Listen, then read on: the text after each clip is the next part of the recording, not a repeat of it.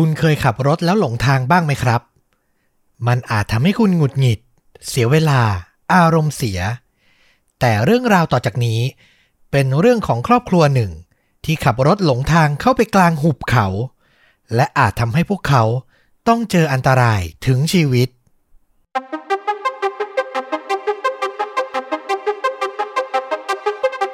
สวัสดีครับสวัสดีครับเรื่องจริงยิ่งกว่าหนังพอดแคสต์จากช่องชนดูดะกลับมาพบทุกท่านอีกแล้วนะครับอยู่กับต้อมครับแล้วก็ฟลุ๊กครับ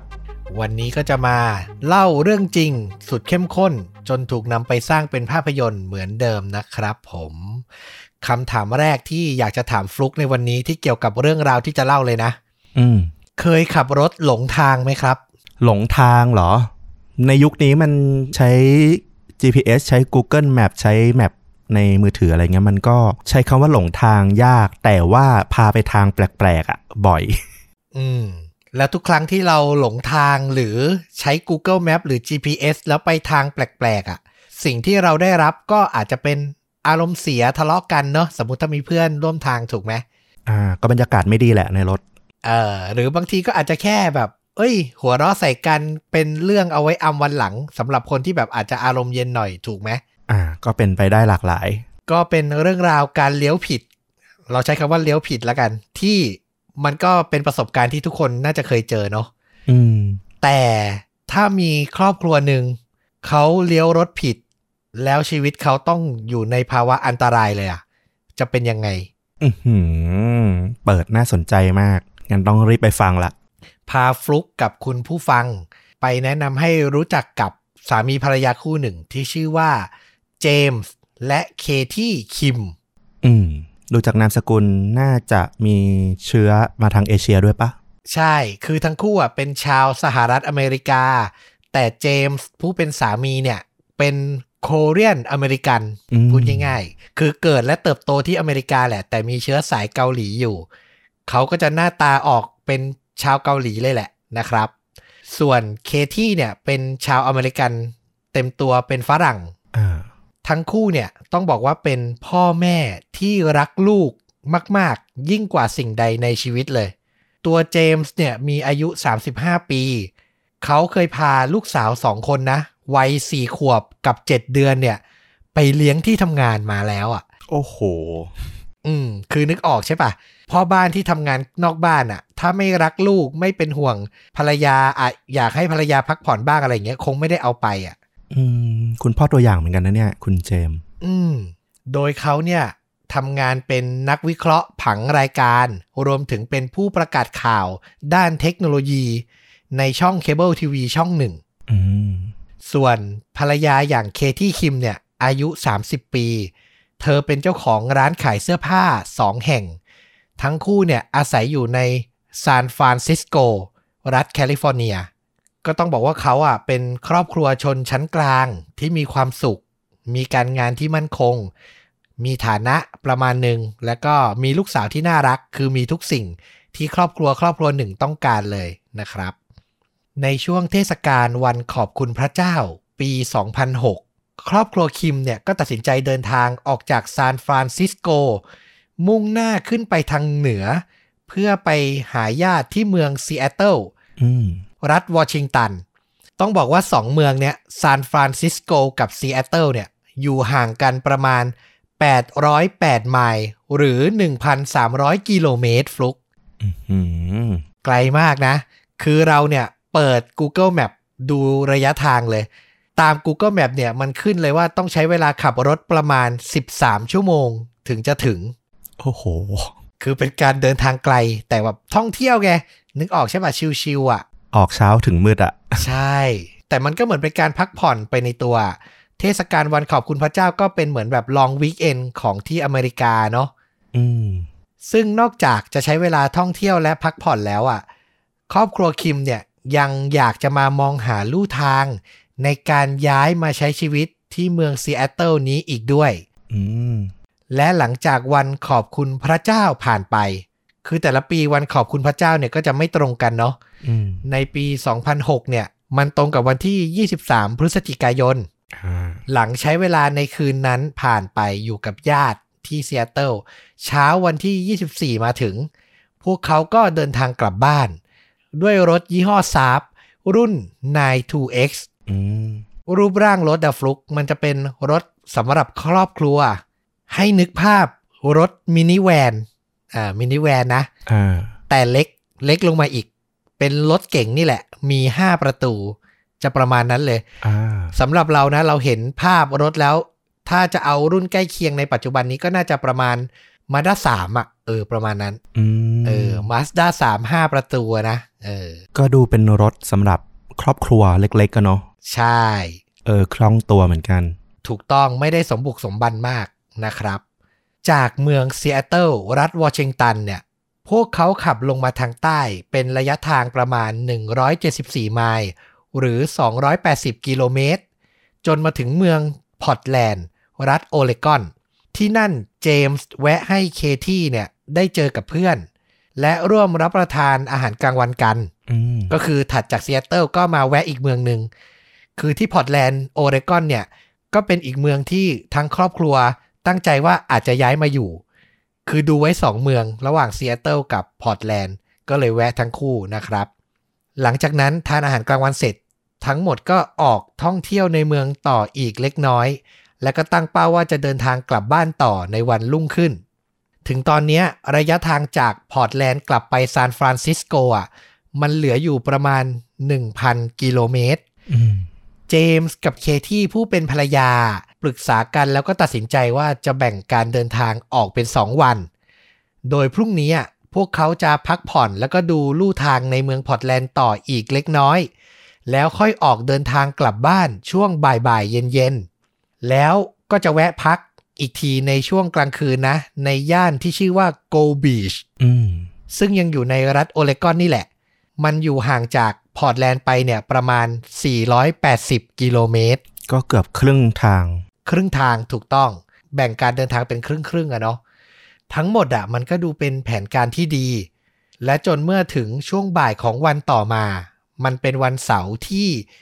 25พฤศจิกายนปี2006ทั้งครอบครัวก็ออกเดินทางจากเมืองพอร์ตแลนด์ตามปกติจนถึงเวลาประมาณ 3 ทุ่มก็ได้แวะรับประทานอาหารที่ร้านที่มีชื่อว่าเดนนีส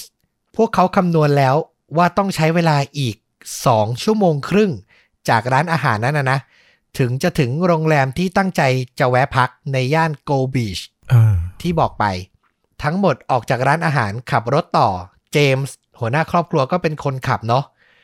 หลังเดินทางมาได้อีกสักพักในที่สุดเจมส์ก็เพิ่งรู้ตัวว่าเขาเลี้ยวมาผิดทางนี่คือการเลี้ยวผิดครั้งแรกนะเขาจึงจอดรถเพื่อเปิดดูแผนที่อีกครั้งต้องบอกว่าตอนนั้นในช่วงปีประมาณ2006แผนที่ Google Map บนมือถือมันยังทำการได้ไม่ 100% นะถ้าใครจำได้เนาะสมัยนั้นเรายังเรียนมหาลัยกันอยู่เลยฟลุกนึกออกเลยเนาะ Google Map นี่โอ้โหตัวแฮงค์เลยนะครับแล้วก็ในรถซาบของพวกเขาเนี่ยมี GPS นะแต่ก็เป็น GPS ที่ก็ยังไม่ได้แบบมั่นคงหรือบอกระยะทางตรงเป๊ะเหมือนในปัจจุบันเช่นเดียวกันทั้งครอบครัวก็เลยเดินทางโดยการเปิดแผนที่เป็นหลักนะครับตอนแรกเนี่ยหลังรู้ว่าหลงทางเนี่ยเจมส์ตัดสินใจจะกลับรถแล้วก็เดินทางกลับทางเดิมเนาะบนเส้นทางหลวงเส้นทางหลักนี่แหละก็ตามหลักเลยนะถ้าหลงก็ควรจะย้อนกลับทางเดิมก่อนเพื่อที่จะกลับไปจุดที่ผิดตอนแรกถูกต้องแต่เคที่ผู้เป็นภรรยา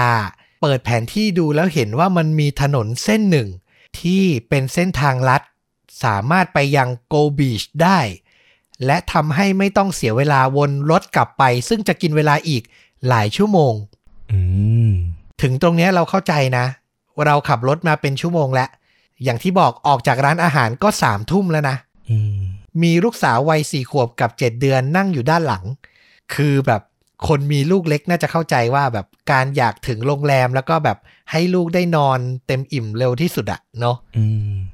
ก็เป็นเรื่องที่ควรทำซึ่งถนนเส้นนั้นที่เคที่เห็นนะมันมีชื่อว่าแบร์แคมป์โรดแบร์ที่แปลว่าหมีนี่แหละ B E A R เนี่ยนะครับสามีภรรยาทั้งคู่ไม่ได้ใช้เวลาคิดนานเลยก็ตัดสินใจว่าจะตกลงเดินทางไปยังโกบีช โดยใช้ถนนเส้นทางนี้พวกเขาเลี้ยวเข้าสู่ถนนแบร์แคมป์โดยไม่ทันเห็นป้ายที่ติดอยู่ครับมันมีข้อความบ่งบอกไว้ว่าอันตรายถนนสายเปลี่ยวและห่างไกลผู้คนคุณอาจจะติดอยู่ที่นั่นและเสียชีวิตได้โอ้โหคำเตือนน่ากลัวมากนะนี่คือป้ายนะเราไปเซิร์ชมาแล้วมันเขียนอย่างนี้จริงๆนะเขาบอกว่าถนนเส้นนี้เป็น Remote Road System ซึ่งพอไปแปลมาอีกทีมันก็คือนี่แหละมันเป็นถนนเส้นที่แบบเปลี่ยวและห่างไกลผู้คนมากแล้วยิ่งขับกลางคืนด้วยนะใช่ต้องบอกว่าตอนนั้นถ้ากะเวลาโดยประมาณก็น่าจะ 4-5 ทุ่มแล้วนะเส้นทางของถนนแบร์แคมป์เนี่ยเป็นการตัดลัดเลาะผ่านภูเขามันเริ่มต้นจากระดับความสูง900ฟุตคือเข้าสู่ถนนนี้ปุ๊บก็ไต่ความสูงและ900ฟุตและไต่ขึ้นไปถึงระดับ 4,000 ฟุตอย่างรวดเร็วโอ้โหทางโหดมากนะเนี่ยโหดมากสภาพถนนน่ะมันเป็นถนนลาดยางก็จริงนะแต่ค่อนข้างแคบและสูงชันรวมถึงไม่มีที่กันตกบริเวณไหลทางเลยแม้แต่น้อย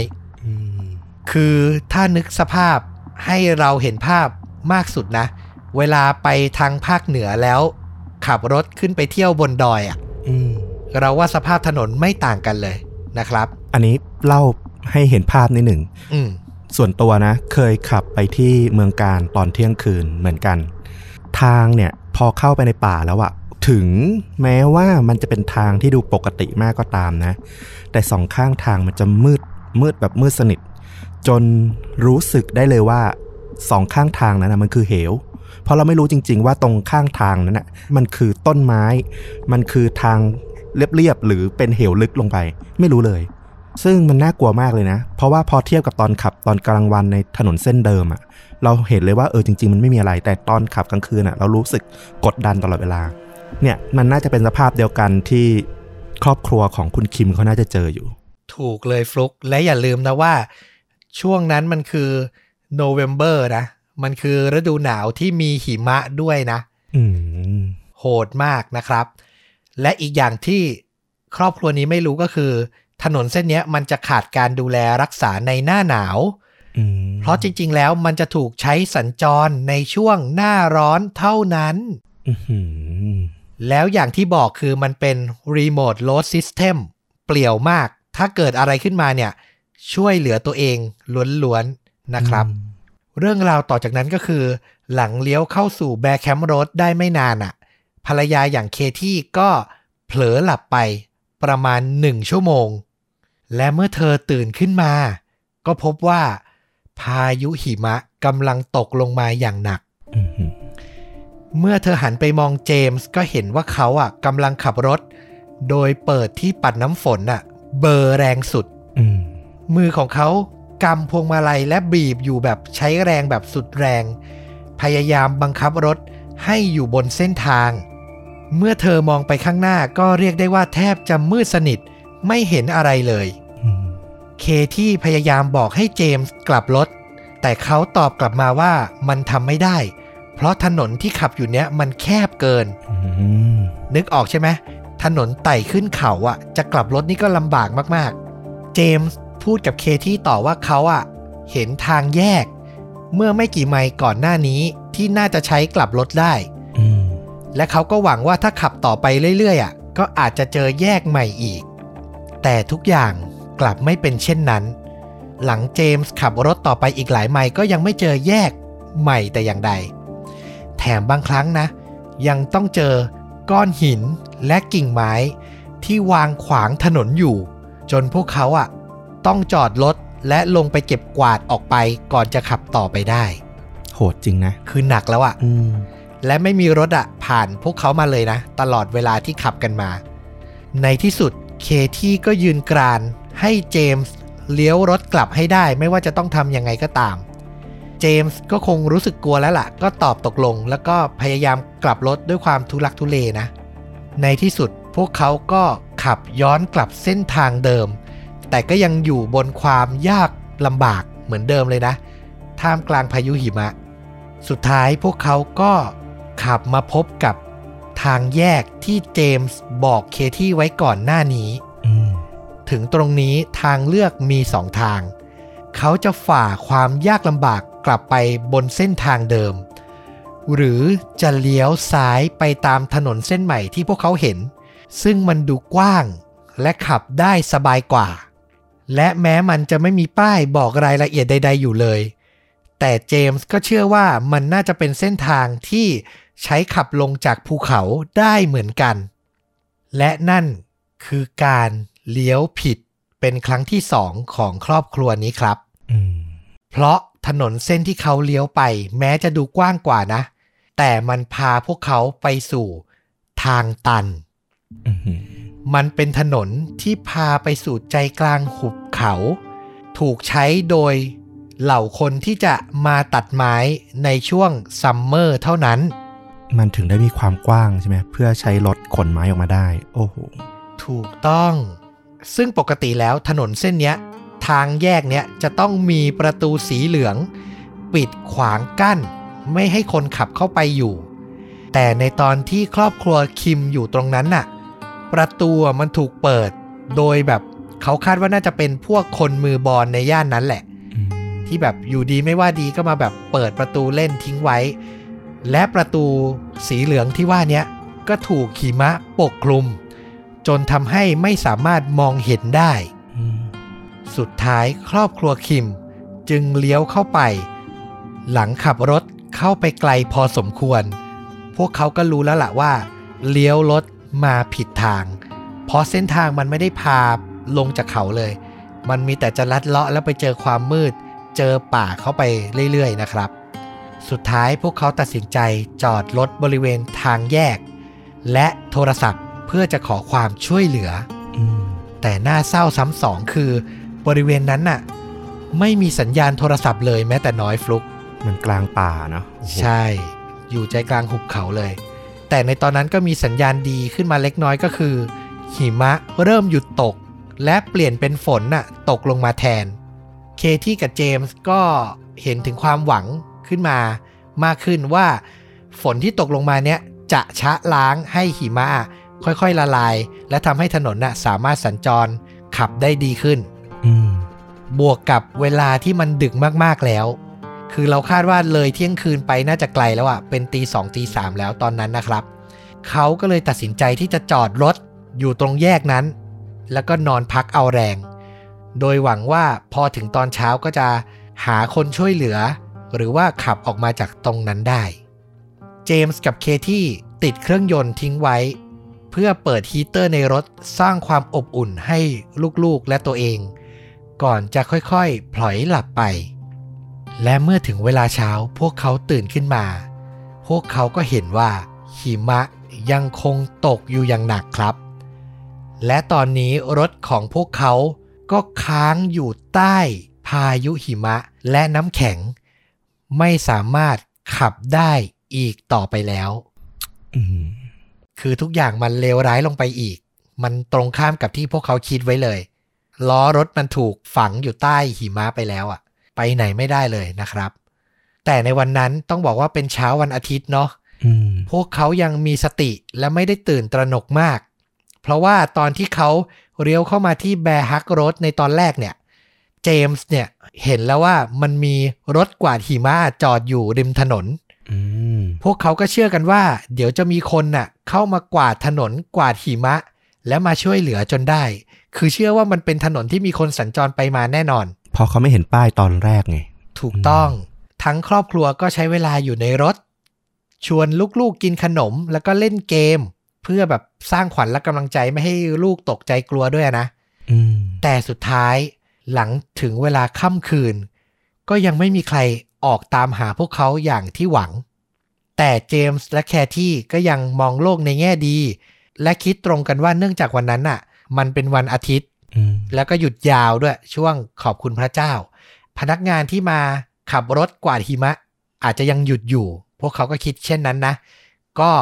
เก็บความหวังไว้รอจนถึงเช้าวันถัดไปและเมื่อเช้าวันจันทร์มาถึงก็ยังไม่มีใครปรากฏกายขึ้นมา เคที่และเจมส์พยายามอย่างสุดความสามารถ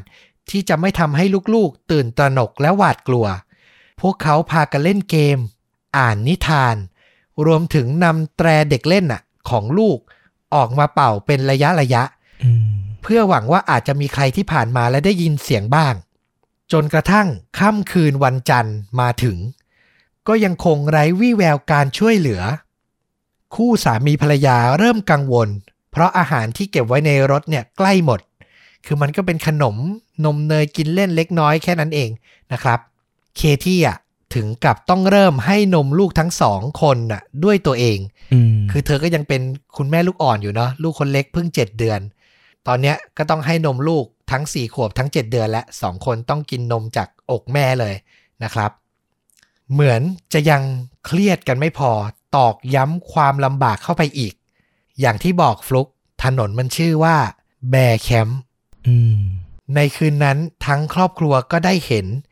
หมีป่ามาเดินป้วนเปี้ยนอยู่รอบรถ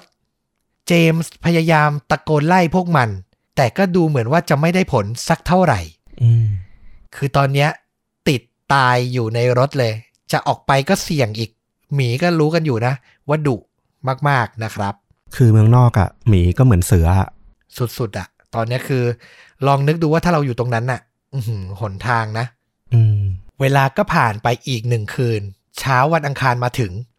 บอกเลยว่าตอนนี้อาหารแทบไม่เหลือแล้วลูกสาวทั้งสองคนที่ตอนแรกก็กำลังใจก็ยังดียังเล่นเกมยังฟังนิทานก็เริ่มเสื่องซึมและหวาดกลัวลงอย่างเห็นได้ชัดพวกเขายังคงรอคอยอย่างไร้ความหวังผ่านไปอีกหนึ่งวันจนถึงเช้าวันพุธสิ่งที่เลวร้ายเพิ่มเติมก็คือน้ำมันรถหมดถึงตอนนี้ทั้งครอบครัวไม่มีเครื่องทำความร้อนไว้สร้างความอบอุ่นอีกแล้วอากาศในรถหนาวเหน็บลงอย่างรวดเร็วครับหัวหน้าครอบครัวอย่างเจมส์จึงตัดสินใจเปิดท้ายรถนำยางอะไหล่มาเผาฟลุกดีว่าเขายังพกอุปกรณ์ส่วนตัวที่แบบว่าช่วยแบบในเรื่อง Survival ไว้อยู่บ้างก็น่าจะมีไฟแช็กมีอะไรอย่างเงี้ยนะนำยางอะไหล่มาเผาสร้างความอบอุ่นแต่มันก็อยู่ได้ไม่นานนะยางแค่ล้อเดียวในที่สุดคืนนั้นพวกเขาก็เริ่มคิดแล้วว่าอาจไม่มีชีวิตรอดกลับไปตัดไปที่ซานฟรานซิสโกบ้านเกิดที่ทั้งคู่พักอาศัยอยู่นะเหล่าเพื่อนๆและญาติของครอบครัวคิมก็เริ่มกังวลกันแล้วว่าทำไมพวกเขายังไม่กลับบ้านในที่สุดเพื่อนๆของเจมส์กับเคที่ก็ตัดสินใจแจ้งตำรวจให้เริ่มต้นค้นหาพวกเขาแต่มันก็ช้าไปนิดนึงแหละอย่าลืมว่าพวกเขาติดอยู่ตรงนั้นตั้งแต่คืนวันเสาร์นะแต่การค้นหาแบบเต็มรูปแบบเริ่มต้นในเช้าวันพุธเรื่องราวก็ดำเนินมาจนถึงเช้าวันพฤหัส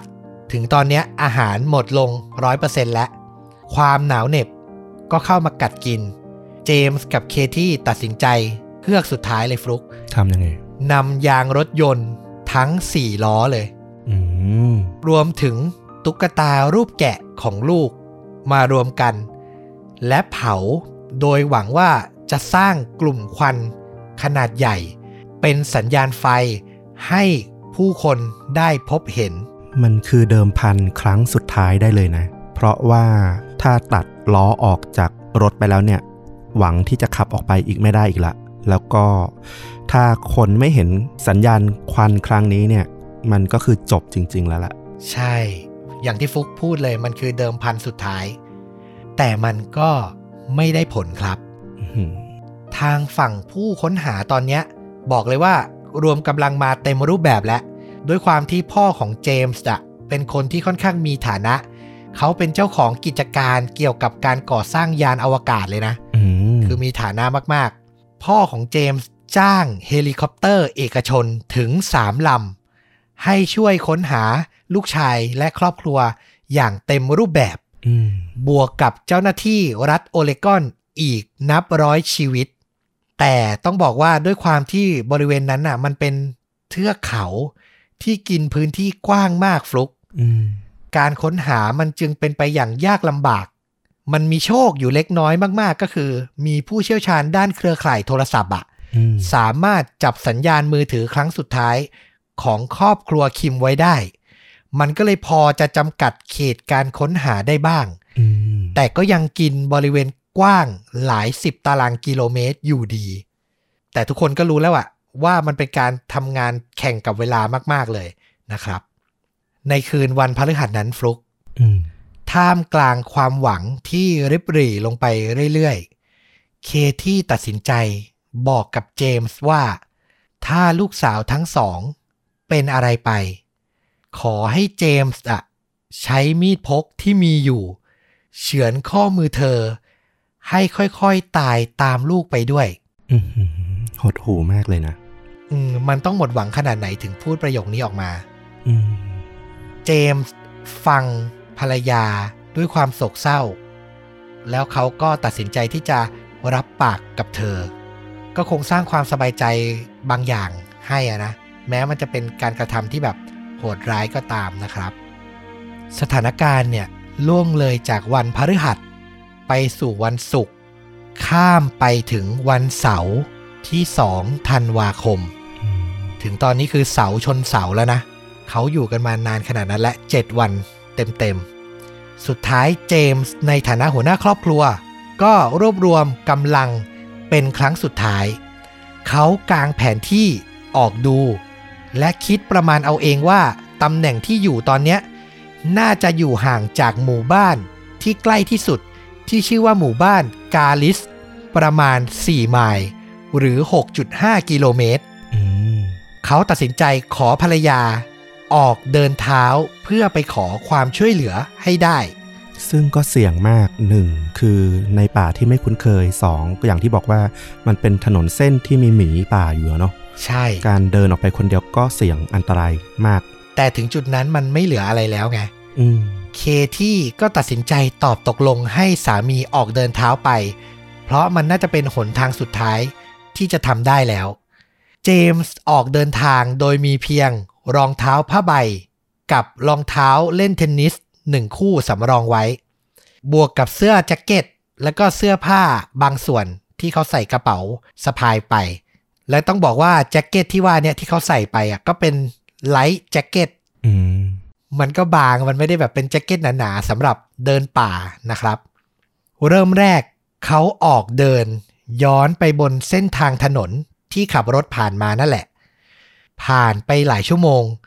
เขาก็สังเกตเห็นแม่น้ำอยู่ด้านล่างถนนชายหนุ่มก็เลยตัดสินใจเปลี่ยนจากการเดินบนถนนเนี่ยนะเป็นการเดินเลาะแม่น้ำโดยหวังว่ามันจะพาไปเจอหมู่บ้านซึ่งจะเป็นหมู่บ้านที่เขาตั้งใจไว้หรือหมู่บ้านอะไรก็ได้ตอนเนี้ยคือเชื่อมั่นว่ามีแม่น้ำก็ต้องพาไปเจอที่ที่มีคนอยู่เจมส์ค่อยๆเดินเลาะแม่น้ำไปเรื่อยๆจนเวลา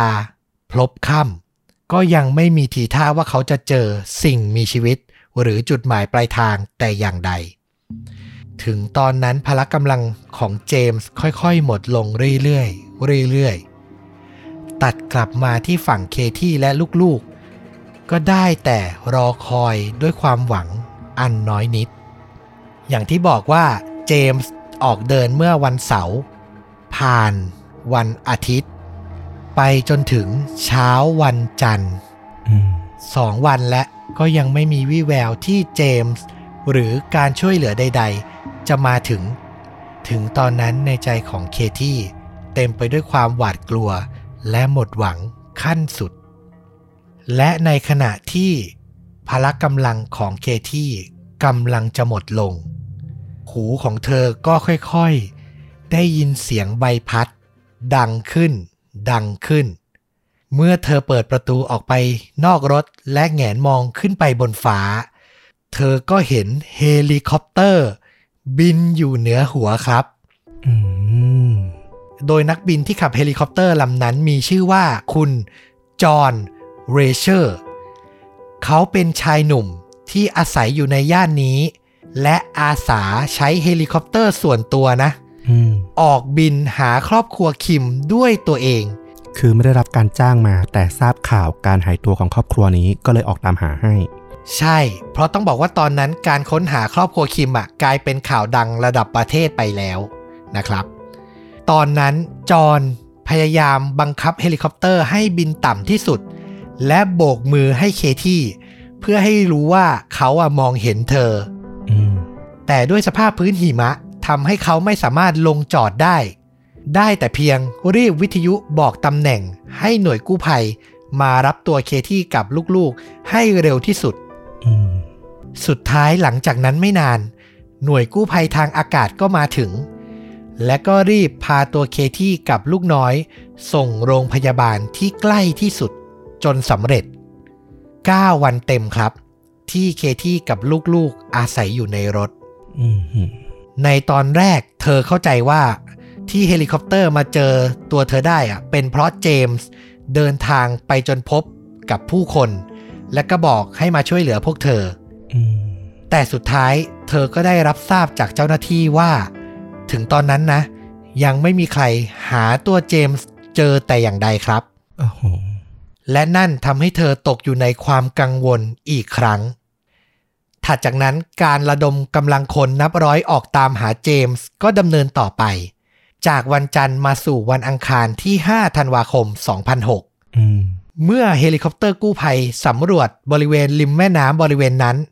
นักกู้ภัยก็พบร่องรอยเป็นเสื้อผ้าของเจมส์ถูกทิ้งอยู่บริเวณริมแม่น้ำเมื่อเฮลิคอปเตอร์ออกบินตามแม่น้ำเป็นระยะนะ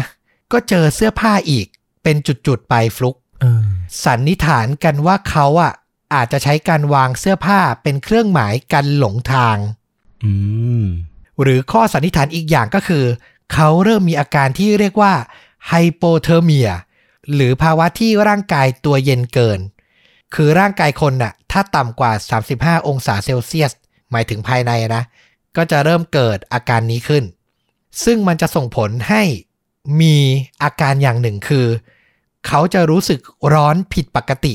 ทั้งที่สภาพอากาศภายนอกอ่ะหนาวเย็นมากๆนะ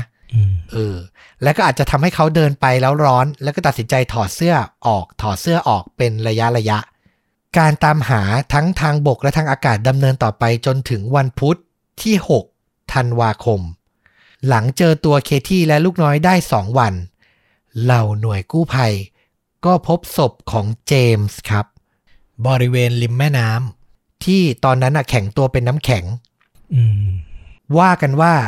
เขาเดินทางไปทั้งหมดเป็นระยะทางถึง16ไมล์หรือ25กิโลเมตรก่อนจะล้มลงในบริเวณนั้นนี่คือการเดินเท้านะ25กิโลเมตรและที่น่าเสียดายที่สุดคืออะไรรู้ป่ะถัดจากจุดที่เจอเขาไปอีกเพียง 1.5 ไมล์หรือ 2.4 กิโลเมตรเท่านั้นก็จะเป็นที่ตั้งของโรงแรมที่มีผู้คนอาศัยอยู่คืออีกนิดเดียวเท่านั้นฟลุกเขาจะทำสำเร็จแล้วอ่ะถึงตอนนี้นะครับผู้ฟังที่ฟัง YouTube อยู่นะเปิดดูรูปสักนิดนึงผมกำลังโชว์รูปแผนที่อยู่นะครับใครที่ฟังใน Spotify หรือ Blogit ก็เปิดดูลิงก์เว็บใน description ที่แปะไว้นะตอนนี้ฟลุกเปิดดูแล้วนะเรียบร้อยมองไปฟลุกกับผู้ฟังครับมองไปที่ด้านซ้ายบนของรูปถนนสีส้มๆนั่นคือถนนแบร์แคมป์โรดเส้นหลักเจมส์ขับจากด้านซ้ายผ่านไปด้านขวาเลยถนนเส้นสีเหลืองขึ้นไปอีกไกลเลยนะแล้วสุดท้ายก็วกกลับมาพอกลับมาปุ๊บก็มาจอดตรงทางแยกก็คือเลือกว่าจะตรงต่อไปทางเส้นสีส้มกลับทางเดิมหรือจะเลี้ยวซ้ายเข้าเส้นสีเหลืองสุดท้ายเขาก็ตัดสินใจเลี้ยวเข้าสีเหลืองเนาะและดูดิที่เขาลัดเลาะภูเขาเห็นป่ะคือมันลัดเลาะมาสู่ใจกลางภูเขาจนมาหยุดอยู่ตรงจุดสุดท้ายที่เป็นจุดสีเหลืองนั่นเนาะไกลมากตรงนั้นคือจุดที่จอดรถแล้วก็ติดอยู่สุดท้ายเจมส์ตัดสินใจออกจากรถใช่ไหมแล้วก็เดินลัดเลาะย้อนกลับเส้นเดิมนะเส้นสีเหลืองเดิมกลับไปจนถึงจุดสีฟ้าบนสุดเห็นไหมนั่นคือจุดที่เจอเสื้อผ้าส่วนแรกของเจมส์ครับและเขาก็เดินลัดเลาะแม่น้ำคือสีฟ้าเนี่ยเป็นแม่น้ำนะลัดเลาะมาจุดสีฟ้าที่2คือจุดที่เจอเสื้อผ้าจุดต่อมาและจุดสีฟ้าที่อยู่ล่างสุดคือจุดที่เจอศพของเจมส์ครับซึ่งทางใต้ท ทางด้านล่างลงมาอีกนิดเดียวเท่านั้นจะเป็นที่ตั้งของโรงแรมที่ผมบอกว่ามีผู้คนอาศัยอยู่แล้วคือมันอีกนิดเดียวจริงๆแต่เราก็จะพอเห็นได้ว่าเจมส์เขาก็ค่อนข้างเดินวกไปวนมาเหมือนกันคือหลงทิศแล้วล่ะเดินไปทั้งหมด25กิโลเมตรนะครับก่อนจะเสียชีวิตลงนี่แหละคือเรื่องราวสุดเข้มข้นมากๆนะและผมอยากจะบอกสิ่งที่มันกระทบใจผมมากที่สุดหลังอ่านจบเลยฟลุกยิ่งใหญ่มากๆการที่คุณจอห์นเรเชอร์ไปเจอเคที่ได้มันไม่ใช่ความบังเอิญนะแต่มันเป็นเพราะเขาสังเกตเห็นรอยเท้าของเจมส์ที่ออกเดินคือมันจะมีทั้งรอยเท้าหมีทั้งรอยเท้าเจมส์ใช่ไหมแต่รอยเท้าหมีมันก็จะค่อนข้างแบบไม่เป็นระเบียบแต่อันเนี้ยพอเขาสังเกตเฮ้ยทำไมมันเป็นร่องรอยการเดินที่เป็นระเบียบมันไม่ใช่สัตว์แน่ๆเขาก็เลยตามรอยเท้าการเดินนั้นไปย้อนขึ้นไปจนไปเจอรถที่เคที่อยู่ในที่สุดพูดง่ายๆว่าถ้าวันนั้นน่ะเจมส์ไม่ตัดสินใจเดินออกมานะก็เป็นไปได้ว่าจอห์นเรเชอร์ผู้ขับเฮลิคอปเตอร์อาจจะไม่เจอร่องรอยอะไรและอาจจะไม่ได้เจอเคที่ในที่สุดครับ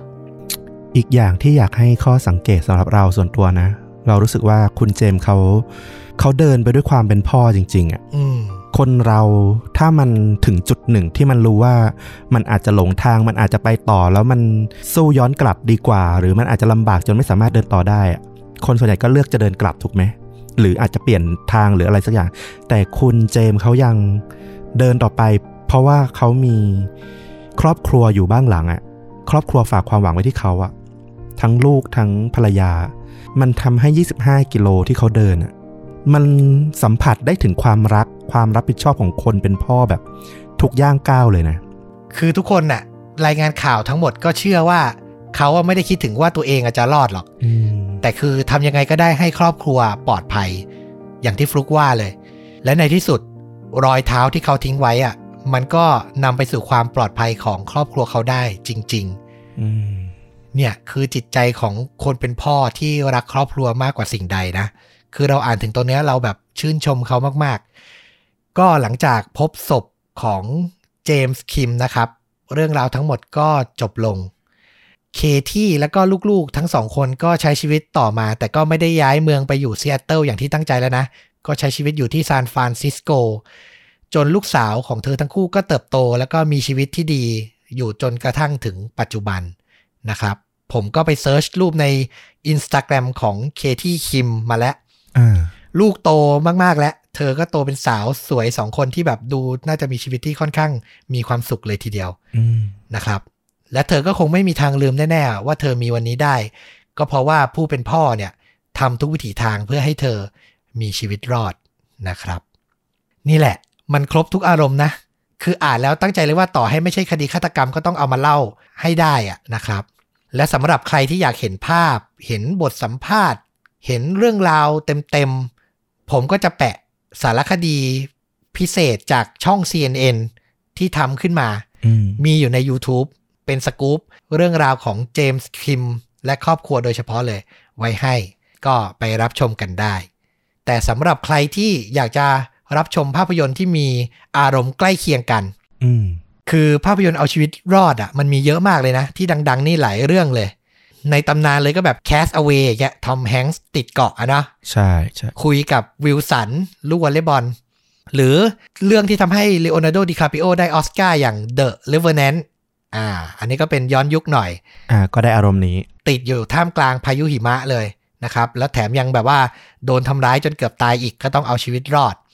แต่เราไปเซิร์ชแล้วเจอเรื่องนึงที่น่าสนใจมากและตอนแรกเรามองข้ามไปไม่ได้ดูไม่รู้ฟลุกได้ดูไหมเรื่องมันเป็นภาพยนตร์ในปี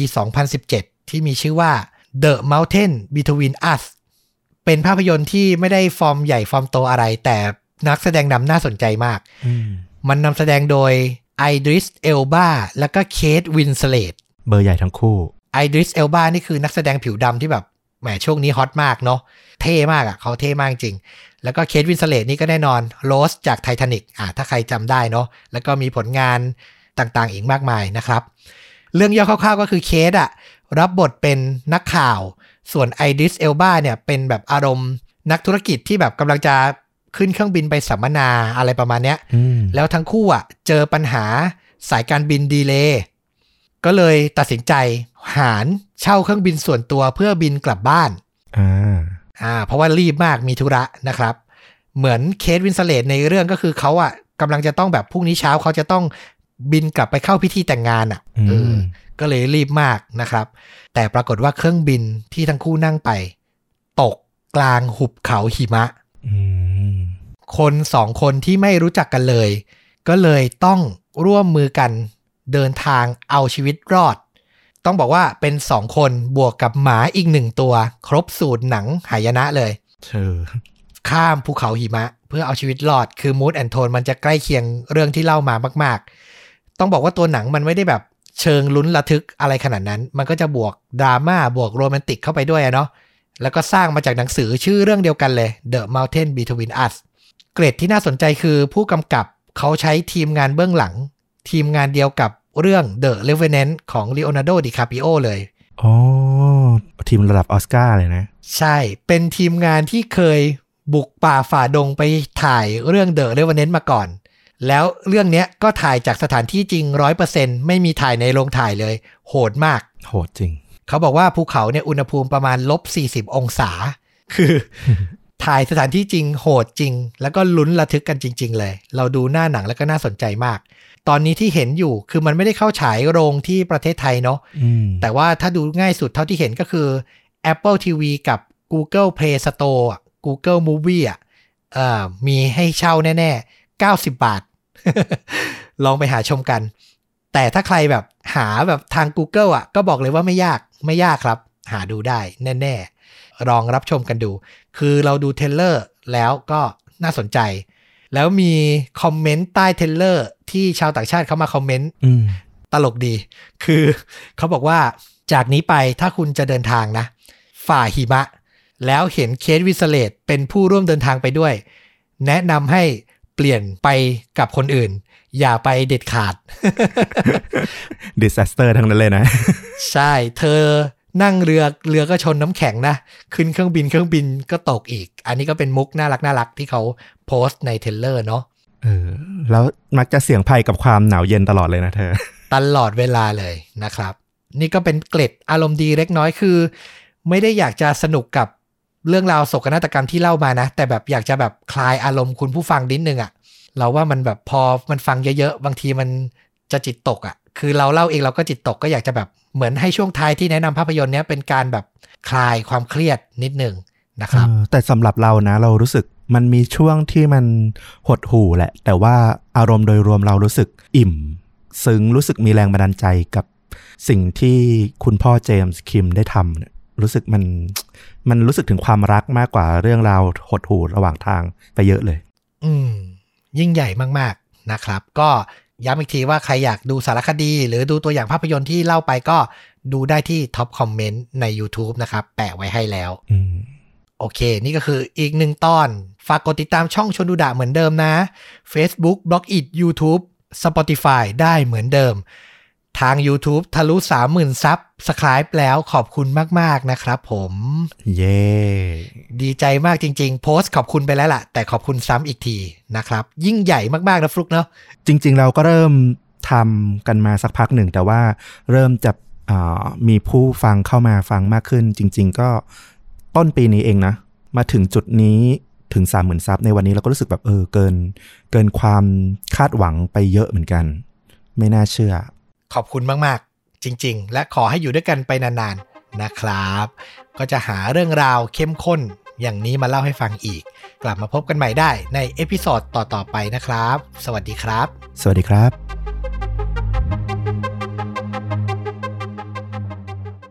นักล่าคือผู้ที่ต้องการเอาชนะยิ่งสิ่งที่เขาล่ายิ่งใหญ่และน่ากลัวเท่าไหร่ก็ยิ่งทำให้การล่านั้นถูกพูดถึงเล่าต่อมากไปเท่านั้น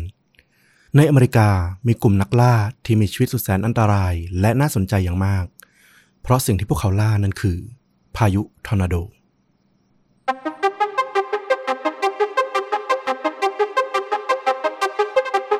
สวัสดีครับสวัสดีครับเรื่องจริงยิ่งกว่าหนังพอดแคสต์จากช่องชวนดูดะนะครับผมอยู่กับต้อมครับแล้วก็ฟลุ๊กครับกับหนึ่งเรื่องจริงสุดเข้มข้นจนถูกนำไปสร้างเป็นภาพยนตร์นะครับวันนี้เรื่องราวก็มาจากทางฟลุ๊กนะครับผม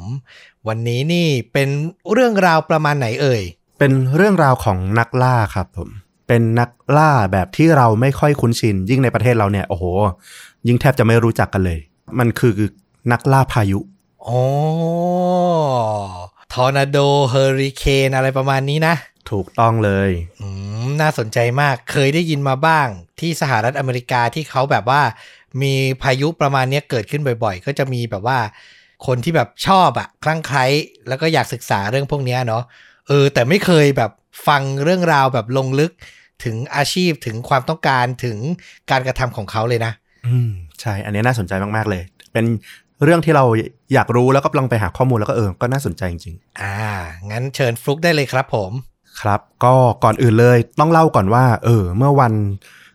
ศุกร์ที่10ธันวาคมที่ผ่านมานี่เองเนี่ยมันมีเหตุการณ์เกิดขึ้นในสหรัฐอเมริกาเนาะที่แบบสร้างความหวาดกลัวไปทั่วประเทศเลยทีเดียวเพราะมันแสดงภาพพังพินาศสันตโรของรัฐเคนตักกี้ออกมาผ่านสื่อซึ่งมันก็ย้ำเตือนชาวอเมริกันนะว่าพวกเขาเนี่ยยังคงต้องใช้ชีวิตอยู่ร่วมกับมหันตภัยร้ายแรงอย่างพายุทอร์นาโดเนี่ยแบบใกล้ชิดมากขนาดไหนประธานาธิบดีโจไบเดนเนี่ยก็กล่าวเลยว่าพายุที่เกิดขึ้นในรอบนี้เนี่ยเป็นหนึ่งในพายุที่ใหญ่ที่สุดในประวัติศาสตร์ของสหรัฐอเมริกามีผู้เสียชีวิตเบื้องต้นทันทีเนี่ยประมาณ70คนนะถือว่าเยอะมากแล้วก็คาดว่าจะมีผู้เสียชีวิตพุ่งสูงเกินไปอีก100กว่าคนเลยทีเดียวถ้าหลังจากที่ทำการสำรวจช่วยเหลือผู้รอดชีวิตจบลงเนี่ยทางรัฐเคนตักกี้เองก็ระบุเลยนะว่าเนี่ยมันคือพายุทอร์นาโดที่ฆ่าชีวิตคนมากที่สุดที่อเมริกาเคยพบเจอเลยภาพที่พบเนี่ยอธิบายแบบคร่าวๆก็คือสถานีตำรวจในเมืองเมฟิลด์เนี่ยซึ่งเป็นศูนย์กลางของพายุรอบนี้เนี่ยนะถูกทำลายแล้วก็อุปกรณ์การช่วยชีวิตกู้ภัยต่างๆเนี่ยได้รับความเสียหายหนักก็เลยยิ่งซ้ำเติมสถานการณ์ให้มันเลวร้ายขึ้นรถไฟเนี่ยขนาดใหญ่นะตกรางจากลมที่ปะทะเข้ามาประชาชนหลายหมื่นคนในรัฐเคนตักกี้เนี่ยไม่มีไฟฟ้าแล้วก็น้ำประปาใช้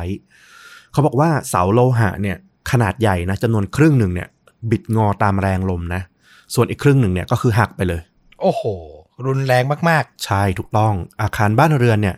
ถูกพัดทำลายหลังคาแล้วก็ผนังเนี่ยพังพินาศจนเห็นพื้นอาคารเลยรถบรรทุกขนาดใหญ่ถูกพัดลอยไปเหมือนกับเด็กอะเวลาเล่นของเล่นแล้วเหวี่ยงรถของเล่นทิ้งอะอย่างนั้นเลยนะแล้วก็บ้านหลายร้อยหลังเนี่ยก็คือโอ้โหสภาพไม่สามารถอยู่อาศัยได้อีกต่อไปเลยเรื่องราวแบบนี้ก็คือภัยธรรมชาติที่ร้ายแรงเนาะที่ใครก็คงไม่อยากจะพบเจอแต่ว่าอย่างที่เกริ่นมาเลยก็คือมันมีกลุ่มคนบางคนนะที่หลงไหลแล้วก็เฝ้ามองรวมถึงออกไล่ล่าด้วยพวกเขาเนี่ยได้รับขนานนามว่า Storm Chaser นะหรือนักล่าพายุนั่นเองในประวัติศาสตร์ของ Storm Chaser เนี่ยเขาถือว่าชายคนแรกที่เป็นนักล่าพายุเนี่ยก็คือคุณเดวิดฮอตรีซึ่งเริ่มไล่ล่าพายุเนี่ยในรัฐนอร์ทดาโคตาเนี่ยเมื่อปี1956เลยเขาก็ใช้ข้อมูลจากสำนักงานอวกาศกรมอุตุแล้วก็ของทางสนามบินเนี่ยที่คำนวณการบินต่างๆเนี่ยเอามาศึกษาเป็นระบบเป็นแบบแผนในการไล่ล่าเป็นครั้งแรกเนาะแล้วก็ทำให้ได้รับการยอมรับอย่างกว้างขวางว่าเป็นผู้บุกเบิกวงการนักล่าพายุเพราะนอกจากที่จะวางโครงสร้างวางระบบในการไล่ล่าเป็นแบบแผนแล้วเนี่ยเขายังก่อตั้งแล้วก็เป็นบรรณาธิการคนแรกของนิตยสารที่ชื่อว่า Storm Track ด้วยก็เป็นชุมชนชุมนุมของผู้ที่สนใจในเรื่องราวการไล่ล่าพายุด้วยนักล่าพายุเนี่ยต้องบอกก่อนเลยว่ามันไม่มีหลักสูตรไม่มีปริญญานะมันไม่ต้องจบจากมหาวิทยาลัยอะไรคณะอะไรไม่ต้องมีใบอนุญาตด้วยซ้ำพวกเขาเนี่ยต่างต้องลงมือศึกษาเรื่องของสภาพภูมิอากาศการอ่านกรมอุตุนิยมวิทยาอะไรต่างๆพวกนี้รวมกันถึงการดูแผนที่ต่างๆเนี่ยต้องศึกษาเองรวมถึงการลงไปนั่งงานใช้ประสบการณ์จริงในพื้นที่เนี่ยในการที่จะสั่งสมความรู้ในการไล่ล่าพายุให้มากขึ้นและที่สำคัญมากที่สุดก็คือความกล้าความอดทนและก็ความหลงไหลที่มากกว่าคนปกตินั่นเองต้องเกริ่นรอบๆก่อนว่าถ้ามองหยาบๆเนี่ยเราสามารถจำแนกนักล่าพายุเนี่ยได้2กลุ่มหลักๆนะกลุ่มแรกเนี่ยก็เหมือนกับพวกคาวบอยอ่ะคือหลงไหลในการผจญภัยการเอาชีวิตรอดจากธรรมชาติที่ยิ่งใหญ่ที่ทำให้รู้สึกว่าโอ้โหมนุษย์นี่มันเล็กจ้อยเหมือนมดปลวกเลยนะ พวกเขาจะออกล่าพายุเพื่อถ่ายภาพแล้วก็ถ่ายวิดีโอแล้วก็เอาไปขายพวกช่องทีวีหรือหนังสือพิมพ์อะไรพวกเนี้ยต่างๆเพราะภาพความหายนะบนพื้นโลกในระยะใกล้เนี่ยมันก็กระตุ้นความสนใจของมนุษย์ได้อยู่แล้วนะบางคนก็รับจัดทัวร์เลยทีเดียวให้คนทั่วไปที่สนใจในเรื่องของการออกทริปดูพายุเนี่ยก็มาเข้ารับบริการทัวร์ของที่จัดขึ้นเนี่ยได้เหมือนกันแต่ก็ต้องบอกว่าเงินที่พวกเขาเนี่ยเราสตอร์มเชสเซอร์เราเนี่ยได้รับอ่ะมันไม่ได้มากมายขนาดเลี้ยงชีพได้นะมันมีน้อยคนมากๆเลยที่จะสามารถล่าพายุเป็นอาชีพจริงจังได้ส่วนมากเนี่ยก็จะมาจากความหลงไหลส่วนตัวซะมากกว่าเพราะเอาเข้าจริงๆแล้วเนี่ยแม้ว่าสหรัฐอเมริกาจะเป็นดินแดนหลักของพายุทอร์นาโดอ่ะเกิดขึ้นมากที่สุดในโลกแล้วก็ตามเนี่ยแต่มันก็มีฤดูกาลของมันที่เกิดขึ้นมากๆราวแค่2ช่วงของปีเท่านั้นเองนั่นก็คือช่วงแรกเนี่ยก็คือประมาณฤดูใบไม้ผลิแล้วก็ช่วงต้นฤดูร้อนราวเดือนพฤษภาคมถึงมิถุนายน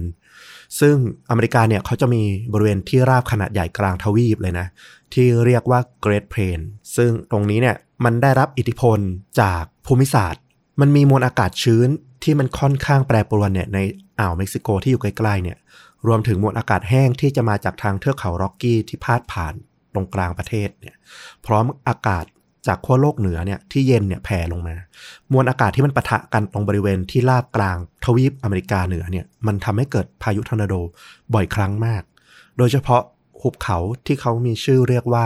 ทอร์นาโดออเล่เนี่ยซึ่งเป็นแหล่งที่เหล่านักล่าพายุเนี่ยต่างรวมตัวกันทุกๆปีเลย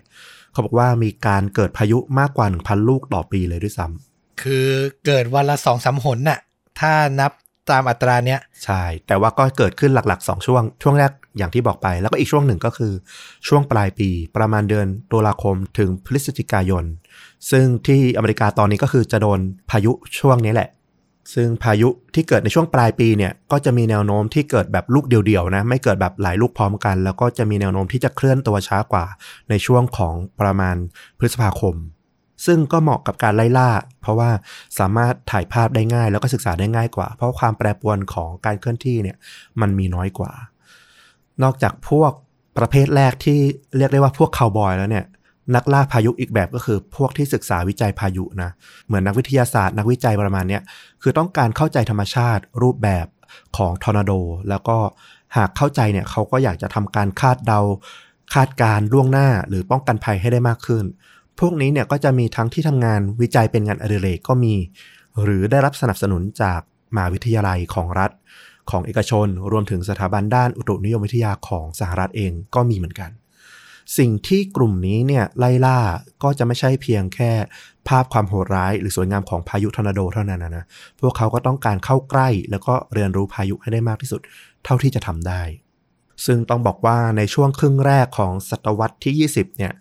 พูดเป็นช่วงปีก็ประมาณปี1900ถึง1950ช่วงนี้เนี่ย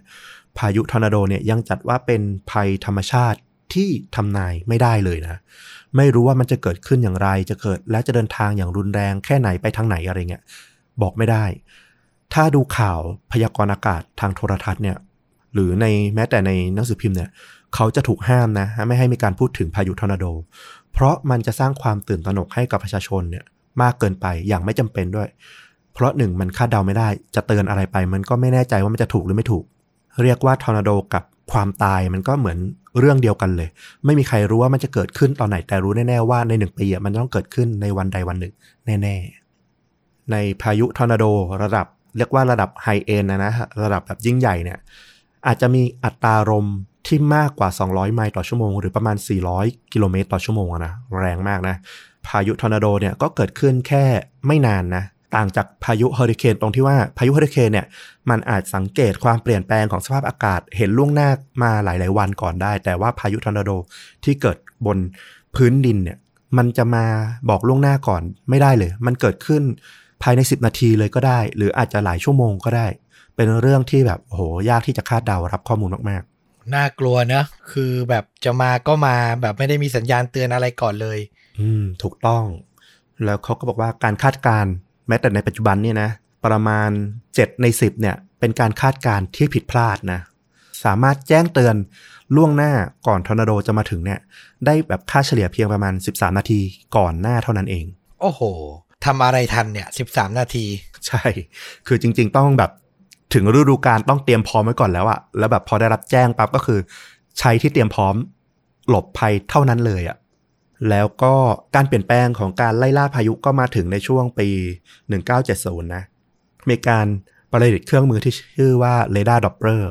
ก็เป็นเครื่องที่ใช้คลื่นไมโครเวฟเนี่ยยิงสแกนเพื่อทราบความเร็วอัตราความเร็วของพายุได้แล้วก็สามารถคำนวณทิศทางได้ก็สามารถทำให้การไล่ล่าพายุเนี่ยมันทำได้ง่ายขึ้นเข้าใจได้มากขึ้นใครนึกไม่ออกก็คือมันเหมือนปืนที่ตำรวจจราจรใช้ยิงความเร็วรถอะประมาณนั้นอะแต่สิ่งที่เครื่องมือต่างๆในยุคนั้นอะมันยังไม่สามารถทำได้ก็คือการวิจัยเรื่องของอุณหภูมิความชื้นหรือแม้แต่ความดันภายในตัวพายุทอร์นาโดเนี่ยซึ่งมันเป็นเรื่องรายละเอียดองค์ประกอบที่มันอาจจะช่วยทำให้คลี่คลายหาคำตอบได้ว่าทอร์นาโดมันเกิดขึ้นมาจากสาเหตุอะไรและสามารถแก้ไขป้องกันหรือแม้แต่เอาชนะได้หรือไม่เนี่ยมันไม่สามารถคำนวณวัดเรื่องพวกนี้จากพายุนั้นได้เลยซึ่งมันก็มีความพยายามของนักล่าพายุกลุ่มหลังเนี่ยนะที่พยายามจะศึกษาเรื่องของใจกลางพายุซึ่งเขาก็ได้สร้างหอคอยวัดภายในทอร์นาโดขึ้นมาที่ชื่อว่าโตโต้นะซึ่งก็เอามาจากแรงบันดาลใจจากเรื่องพ่อมดออสอะซึ่งจะมีลูกสุนัขของโดโรธีที่ชื่อโตโต้นะตัวอุปกรณ์เหล่านี้ก็จะมีน้ำหนักมากหลายร้อยปอนด์เลยมันทำให้มีอุปสรรคก็คือมันสามารถเคลื่อนย้ายได้ยากแล้วก็ทนต่อแรงลมพายุที่มากๆเนี่ยไม่ค่อยได้พอมันเคลื่อนย้ายได้ยากเนี่ยตัวทอร์นาโดที่มันเกิดขึ้นแบบสุ่มไม่รู้ว่าเกิดขึ้นตรงไหนแล้วเคลื่อนที่ยังไงเนี่ยมันก็ไม่สามารถเอาไปวางดักเพื่อจะศึกษาข้อมูลได้ง่ายนักมันก็เลยไม่ค่อยเวิร์กมีคำกล่าวในหมู่นักล่าพายุเลยว่าพายุทอร์นาโดเนี่ยเป็นสิ่งมีชีวิตที่มีความแปรปรวนเดาใจได้ยากแล้วมันก็ไปกระตุ้นความอยากรู้อยากเห็นของผู้ชายคนหนึ่งที่กลายเป็นตำนานของนักล่าพายุในที่สุดนะเขามีชื่อว่าคุณทิม สมารัสเนี่ยเกิดเมื่อวันที่12พฤศจิกายนปี1957เขาก็เป็นเหมือนคนชนชั้นกลางครอบครัวชนชั้นกลางธรรมดาเนี่ยที่อยู่ในรัฐโคโลราโดนะเติบโตขึ้นมาเหมือนเป็นคนที่ชีวิตปกติมากๆเลยแต่เขาจะมีความสนใจอย่างหนึ่งก็คือตั้งแต่เด็กเลยเขาจะชอบแยกชิ้นส่วนอุปกรณ์เครื่องใช้ไฟฟ้าต่างๆของคุณแม่เอามาทำการทดลองนู่นนี่นั่นในห้องนอนของตัวเองแล้วเขาก็สามารถทำวิทยุสมัครเล่นเนี่ยโดยใช้พวกชิ้นส่วนอิเล็กทรอนิกส์เนี่ยที่แบบลื้อทิ้งแล้วเนี่ยเอามาประกอบแล้วก็กลายเป็นเครื่องส่งสัญญาณได้นอกจากนี้เนี่ยเขายังมีความสนใจในเรื่องของพายุแล้วก็สภาพอากาศโดยความสนใจในตัวทอร์นาโดเนี่ยก็มาจากนิทานเรื่องเล่าของโดโรธีแล้วก็โตโต้ในพ่อมดออสเนี่ยอย่างที่บอกไปเหมือนกันมันเป็นหนังแล้วก็เป็นหนังสือด้วยใช่ป่ะ The Wizard of Oz ถูกป่ะใช่ถูกต้องก็จะเป็นเรื่องราวของพายุทอร์นาโดที่มาพัด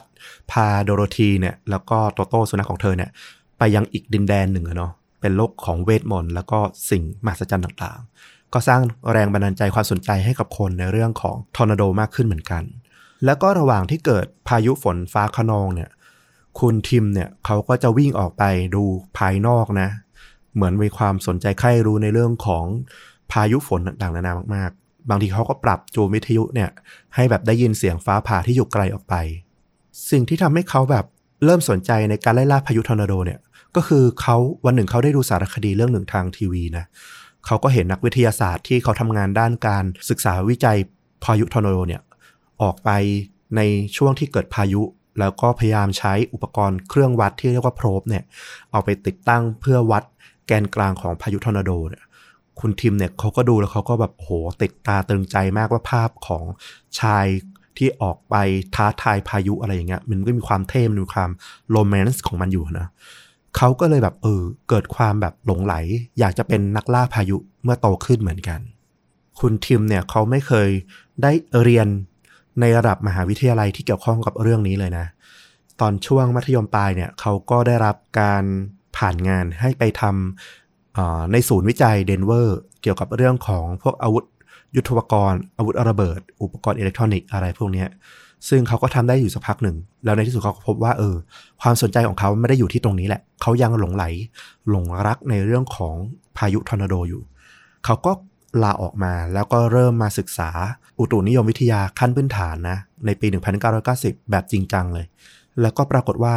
นอกจากความหลงใหลแล้วเนี่ยเขาก็มีพรสวรรค์ในเรื่องของการอ่านพายุจริง เขาสามารถสังเกตเห็นสัญญาณรายละเอียดเล็กๆน้อยๆที่จะก่อให้เกิดพายุขึ้นมาได้เรียกว่าลมพัดไปทางทิศทางไหนเนี่ยเหมือนหูของเขาเนี่ยรับรู้ได้เลยเขามักจะบันทึกช่วงเวลาต่างๆในการออกไล่ล่าพายุของเขาเนี่ยจดบันทึกเอาไว้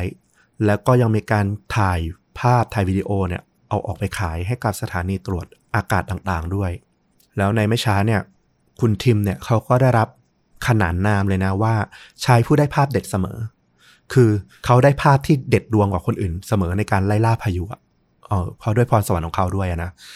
แต่ว่าเขาก็ไม่เคยพอใจกับการเป็นแค่เพียงผู้สังเกตการภายนอกเท่านั้นเขาอยากเข้าไปรู้จักพายุทอร์นาโดแล้วก็ศึกษามันแบบใกล้ชิดแบบที่ใครก็ไม่เคยเข้าถึงในตอนช่วงที่คุณทิมเนี่ยเริ่มสนใจเรื่องนี้เนี่ยต้องบอกก่อนเลยว่าการสำรวจใจกลางพายุทอร์นาโดเนี่ยเป็นอะไรที่ยากพอๆกับการส่งยานไปสำรวจพื้นผิวดวงอาทิตย์เลยทีเดียวนะนักวิจัยเนี่ยต่างล้มเหลวมานับครั้งไม่ถ้วนเลยในการที่จะศึกษาไอ้ตัวใจกลางพายุเพราะว่ามันไม่เคยมีใครรอดชีวิตพอที่จะแบบศึกษาข้างในได้หรืออุปกรณ์ชิ้นไหนก็ไม่สามารถทนทานแรงพายุขนาดจะศึกษามันได้แบบถ่องแท้ในปี 1997 เนี่ยคุณทิมเขาก็ได้รับงานให้ไปช่วยนักวิทยาศาสตร์วิศวกรเครื่องกลเนี่ยศึกษาเรื่องเซ็นเซอร์คลื่นไหวสะเทือนต่างๆเนี่ยเพื่อศึกษากับตัวพายุแล้วเขาก็เลยสนใจเรื่องของอุปกรณ์ตรวจวัดใจกลางพายุหรือโพรบเนี่ยขึ้นมาหลังจากที่เขาได้รู้จักกลไกต่างๆของโพรบเนี่ยเขาก็เลยเอามาพัฒนาโพรบของตัวเองตอนนั้นเนี่ยนักวิทยาศาสตร์คนหนึ่งด้านธรณีวิทยาเนี่ยชื่อว่าคุณวิลเลียมกัลลัสเนี่ยเขาก็อธิบายนะว่าในช่วงเวลานั้นน่ะนักวิทยาศาสตร์ในวงการต่างเลิกละทิ้งความพยายามที่จะเข้าไปศึกษาภายในแกนกลางของพายุทอร์นาโดแล้วนะแต่ว่าคุณทิมเนี่ยเหมือนกับเขาไม่รับรู้อะไม่รับทราบว่าวงการวิทยาศาสตร์เขายอมแพ้ไปแล้วนะคุณทิมยังทดลองยังประดิษฐ์ยังคิดค้นพยายามที่จะเข้าไปศึกษาใจกลางของพายุทอร์นาโดอยู่หลังจากศึกษาระบบล้มเหลวมาหลายครั้งนะจนมาถึงช่วงต้นทศวรรษที่ 2000 เนี่ยเขาก็พัฒนาโพรบรูปแบบใหม่สำเร็จเป็นเครื่องวัดแรงดันนะภายในทอร์นาโดซึ่งมีรูปร่างคล้ายกับกระดองเต่าที่มีความสูงประมาณ6นิ้วกว้าง20นิ้วนะเทียบไซส์ประมาณล้อรถยนต์อะรถเก๋งประมาณนั้นได้โดยไอ้โพรบอันเนี้ยหรือเต่าของคุณทิมเนี่ยก็จะต้องเอาไปถูกวางไว้บนพื้นแล้วรอให้พายุเนี่ยมันพัดผ่านเข้ามาจนมันไปอยู่ใจกลางพายุแล้วก็เก็บค่าข้อมูลต่างๆจนพายุพัดผ่านไปเนี่ยคุณทีมก็ค่อยเข้าไปเก็บอุปกรณ์ของเขาเนี่ยได้ด้วยรูปทรงที่มันติดอยู่กับพื้นเนี่ยมันก็ลู่ลมทำให้ไม่ถูกพัดพาทำลายไปแต่เงื่อนไขสำคัญในการวางโพรบของเขาเนี่ยคือมันต้องเปิดสวิตช์การใช้งานที่ด้านหลังของโพรบก่อนและมันต้องวางเข้าใกล้พายุทอร์นาโดก่อนที่มันจะมาถึงสักประมาณ450เมตรใกล้มากๆนะคือไม่ได้อยู่ใจกลางพายุแต่ก็แบบวิ่งหนีกันอุตลุดแหละถูกต้องยากเหมือนกันคุณทิมเนี่ยเขาบอกว่าเขาก็อยากรู้แล้วก็ท้าทายกับมันมากเขาบอกว่าการเผชิญหน้ากับพายุทอร์นาโดเนี่ยเป็นสิ่งที่ต้องใช้ความกล้าแล้วก็ทำใจยากมากๆเพราะว่าพวกมันน่ะโดยเฉลี่ยแล้วเนี่ยพายุทอร์นาโดจะเคลื่อนที่ได้สูงถึง65กิโลเมตรต่อชั่วโมงดังนั้นไอ้ระยะวางทิ้งประมาณ500เมตรเนี่ยคือแบบโอ้โหเฉียดฉิวแบบพริบตามากๆแล้วนอกจากนี้เนี่ยพายุทอร์นาโดมันยังมีโอกาสเปลี่ยนทิศกระทันหันหักศอกได้ดังนั้นมันคาดเดาไม่ได้เลยว่ามันมีโอกาสสำเร็จมากแค่ไหนดังนั้นการวางไอ้เต่าของเขาเนี่ยให้ใกล้พายุได้มากเท่าใดเนี่ยมันก็ยิ่งยืนยันความสำเร็จในการที่พายุจะพัดผ่านไอ้กระรองเต่าโพรบของเขาได้มากขึ้นเท่านั้นดังนั้นมันคือการพนันเอาชีวิตทุกครั้งในการทดลองของเขา แล้วในปี 2003 เนี่ยหลังจากที่เขาทดลองล้มเหลวมาหลายครั้งนะคุณทีมเนี่ยก็ได้เดินทางไปยังเมืองแมนเชสเตอร์ในรัฐเซาท์ดาโกตานะซึ่งที่เนี่ยกำลังเกิดพายุทอร์นาโดขนาด EF4ซึ่งมาตรฐานการวัดเนี่ยก็คือ EF5 เนี่ยถือว่าสูงสุดเท่าที่วัดได้ละ EF4 นี่ก็คือรองมาก็ใหญ่เหมือนกันนะเขาบอกว่าพายุที่เซาท์ดาโกตาที่เมืองแมนเชสเตอร์เนี่ยเป็น F4 เป็นพายุทอร์นาโดที่ใหญ่ที่สุดและรุนแรงที่สุดที่คุณทีมเคยได้เผชิญหน้ามาตอนนั้นเนี่ยคุณทีมต้องขับรถนะเพื่อไล่ล่าไอ้พายุทอร์นาโดเนี่ยไปตามทางลูกลังโดยการใช้รถขับเนี่ยเขาบอกว่ารถของนักล่าพายุเนี่ยมันต้องออกแบบพิเศษนะเหมือนพวกรถ 4 wheel ที่ติดตั้งแบบหุ้มเกราะ ไม่ได้เพื่อให้เพิ่มน้ำหนักของรถนะเพราะเขาบอกว่าพายุทอร์นาโดอ่ะน้ำหนักต่างกันหลัก 200-300 กิโลหรือ1ตันเนี่ยแทบไม่มีผลเลยถ้ามันพัดพาได้อ่ะมันคือกระจุยไปหมดแต่การที่เขาต้องหุ้มเกราะของรถกระบะหรือรถ 4-wheel เนี่ยก็เพราะว่ามันต้องป้องกันพวกเศษซากสิ่งต่างๆที่มันปลิวว่อนมาเนี่ยมันมากระแทกรถรวมถึงพายุฝนลูกเห็บต่างๆที่มันเกิดขึ้นพร้อมทอร์นาโดเนี่ยมันก็อาจจะสามารถเข้ามาพัดมาทำลายตัวรถได้ดังนั้นก็ต้องมีการหุ้มเกราะปกป้องคนที่อยู่ในรถเอาไว้นั่นเองเขาก็ขับรถไปตามทางลูกลังนะเพื่อเข้าใกล้พายุทอร์นาโดให้มากที่สุดเขาบอกว่าเขาเห็นเนี่ยบ้านแต่ละหลังเนี่ยปลิวขึ้นตลอดทางเลยเศษซากต่างๆเนี่ยโอ้โหพัดกระจายว่อนไปทั่วตอนนั้นเนี่ยเพื่อนร่วมทริปของเขาเนี่ยชื่อว่าคุณแพทพอเทอร์เนี่ยที่นั่งอยู่ด้วยกับคุณทิมเนี่ยบอกเลยว่าเขาเนี่ยประหม่าแล้วก็หวาดกลัวอย่างเห็นได้ชัดเลยเขาบอกกับทิมว่าทิมเร็วๆได้โปรดอย่าอยู่ตรงนี้นานเพราะว่าสิ่งที่ทิมต้องทำก็คือเขาต้องจอดรถแล้วก็กระโดดออกไปเอาไอ้เต่าของเขาโพรบของเขาเนี่ยวิ่งออกไปติดตั้งบนพื้นดินแล้วก็กดเปิดใช้งานจากนั้นก็วิ่งกลับเข้ามาในรถแล้วก็ขับออกไปให้เร็วที่สุดเท่าที่จะทำได้ครั้งนั้นเนี่ยเขาวางเต่าของเขาเนี่ยทันก่อนที่พายุทอร์นาโดจะมาถึงเนี่ยเพียง82วินาทีเท่านั้นก่อนที่มันจะมาโจมตีทัน ก็คือจากที่เขากดเปิดสวิตช์เนี่ยจนวิ่งมาถึงรถเนี่ยต้องขับออกไปให้ทันภายใน1นาทีกว่าๆเท่านั้นเองโอ้โหเป็นอะไรที่แบบเสี่ยงตายลุ้นระทึกมากๆโหดมากเป็นงานที่แบบว่าเสี่ยงชีวิตขั้นสุดเหมือนกันนะเนี่ยตอนนั้นเนี่ยเขาไม่รู้เลยว่าการทดลองครั้งนี้ของเขาจะประสบความสำเร็จหรือเปล่าเพราะว่าอย่างที่บอกอุปกรณ์ไอ้เต่าของเขาเนี่ยมันไม่เคยทดลองกับพายุระดับ F4 มาก่อนแต่ว่าหลังจากที่พายุได้พัดผ่านไปเนี่ยพอเขามาเก็บอุปกรณ์มันก็ยังอยู่แล้วก็สามารถบันทึกค่าต่างๆเอาไว้ได้อย่างสมบูรณ์เต่าของคุณทิมเนี่ยโดนทอร์นาโดซัดใส่โดยตรงแล้วก็โดนลมพายุน้ำฝนแล้วก็ลูกเห็บต่างๆเนี่ยซัดใส่เหมือนกับน้ำตกในแองกาล่าเลยแรงมากๆแต่ว่าสิ่งที่ตัวเต่าหรือโพรบของคุณทีมเนี่ยสามารถบันทึกมาได้ก็คือมันบันทึกความดันที่ลดลงพวบฮาบเลยใจกลางพายุเนี่ยถึง100มิลลิบาร์เขาบอกว่าเป็นค่าที่วัดได้สูงสุดเท่าที่เคยมีการวัดได้จากพายุทอร์นาโดขนาด Guinness World Record เนี่ยยังต้องบันทึกว่าเป็นแรงดันตกที่ยิ่งใหญ่ที่สุดที่วัดได้จากพายุทอร์นาโดด้วยแล้วตอนนั้นเองที่ชื่อของทีมสมารัสเนี่ยก็กลายเป็นที่กล่าวขวัญเป็นที่พูดถึงในโลกของนักอุตุนิยมวิทยาทั่วโลกเลยทีเดียวและการค้นพบครั้งนี้ของคุณทีมเนี่ยก็ทำให้เขาได้มาร่วมมือกับคุณกาลัสที่เราพูดถึงไปเมื่อกี้นะเป็นนักธรณีวิทยาแล้วก็ร่วมกันตั้งทีมวิจัยที่ชื่อว่าทวิสเทคขึ้นมาโดยทีมของคุณทีมเนี่ยก็จะจับภาพวิดีโอต่างๆแล้วก็รวมถึงการเก็บค่าบันทึกต่างๆภายในใจกลางพายุเอามาศึกษาให้ได้มากขึ้นซึ่งเหล่านี้ก็ทิ้งมรดกสำคัญเอาไว้ให้นักอุตุนิยมวิทยาในภายหลังเนี่ยสามารถเอาไปวิจัยต่อเนื่องได้คุณกาลัสเนี่ยเขาบอกว่าสิ่งที่คุณทีมทำเนี่ยมันไม่ได้เป็นเหมือนกับเรื่องราวปาฏิหาริย์ที่ยิ่งใหญ่ในวงการนะมันไม่เหมือนกับเรื่องขนาดที่แบบโอ้โหมันจะเป็นอะไรที่มหัศจรรย์เกิดขึ้นไม่ได้แต่สิ่งสำคัญที่สุดที่คุณทิมได้ทิ้งเอาไว้ก็คือเขาพิสูจน์ให้รู้แล้วว่ามันเป็นสิ่งที่สามารถศึกษาได้วิจัยได้นั่นเองไอ้พายุทอร์นาโดที่ทุกคนคิดว่าหมดหนทางในการที่จะศึกษาแล้วอ่ะนอกจากพาร์ทของการวิจัยแล้วเนี่ยคุณทิมสมารัสเองเนี่ยเขาก็ยังเป็นนักไล่ล่าพายุที่มีจิตใจเอื้อเฟื้อเผื่อแผ่มากๆนะในช่วงปี2011เนี่ยคุณทีมเขาก็ออกไล่ล่าพายุแล้วระหว่างเดียวกันเนี่ยระหว่างที่ช่วงรอให้พายุมันเกิดขึ้นเนี่ยซึ่งส่วนใหญ่เนี่ยนักล่าพายุจะต้องใช้การรอพายุต่างๆเนี่ยอาจจะเป็นเดือนเป็นสัปดาห์ขับรถเป็นพันๆไมล์นะแล้วก็เฝ้ารอนอนรอในรถเนี่ยเป็นสัปดาห์เลยโดยที่ไม่มีอะไรเกิดขึ้นเลยก็มีเนี่ยช่วงเวลาเนี่ยคุณทีมสมารัสเนี่ยก็จะใช้เอาไปช่วยสร้างบ้านในรัฐแอลาบามานะให้กับผู้ประสบภัยที่ถูกพายุทอร์นาโดเนี่ยพัดพาเมื่อปีก่อนเขาก็ทุ่มเทในงานจิตอาสาเนี่ยเรียกว่าตั้งแต่เช้าจนค่ำเลยคนที่ติดตามเขาเนี่ยเขาบอกว่าคุณทิมเนี่ยเป็นคนที่จิตใจดีมากแล้วก็เป็นคนที่สุภาพรวมถึงมีความเฉลียวฉลาดเขาทุ่มเทให้กับการสร้างบ้านที่รัฐอลาบามาเนี่ยเช่นเดียวกับการที่เขาทุ่มเทให้กับวงการอุตุนิยมวิทยาเลยทีเดียวซึ่ง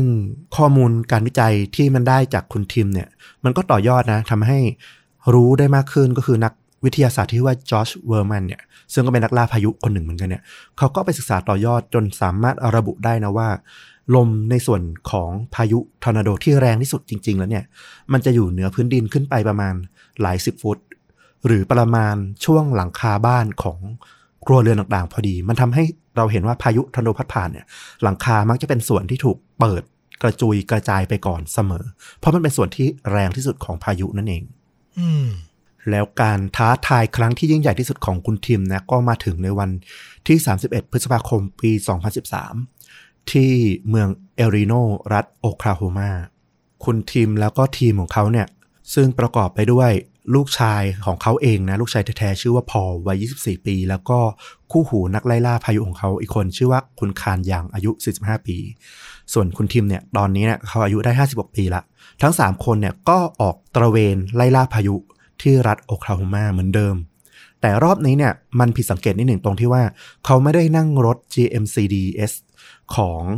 ทีมที่ใช้ปกตินะซึ่งปกติเป็นรถ 4 wheel อ่ะก็คือรถหุ้มเกราะนะใช่แต่รอบนี้เนี่ยเขาใช้รถเก๋งธรรมดาซึ่งก็ผิดปกตินิดหนึ่งแต่ว่าถามว่ามันมีข้อได้เปรียบที่ให้เหตุผลได้อย่างหนึ่งก็คือเคลื่อนไหวได้รวดเร็วดีกว่ารถที่หนาๆหนักๆแล้วเคลื่อนไหวได้ช้ารวมถึงรถที่กินน้ำมันน้อยๆอ่ะก็ดีกว่ารถที่กินน้ำมันมากๆอย่างพวก 4 wheel เพราะว่าถ้าการไล่ล่าพายุมันยาวนานต่อเนื่องเนี่ยมันอาจจะเสี่ยงตายมากๆถ้าเกิดรถเนี่ยมันกินน้ำมันจนหมดก่อนระหว่างที่พายุมันยังไม่สงบตัว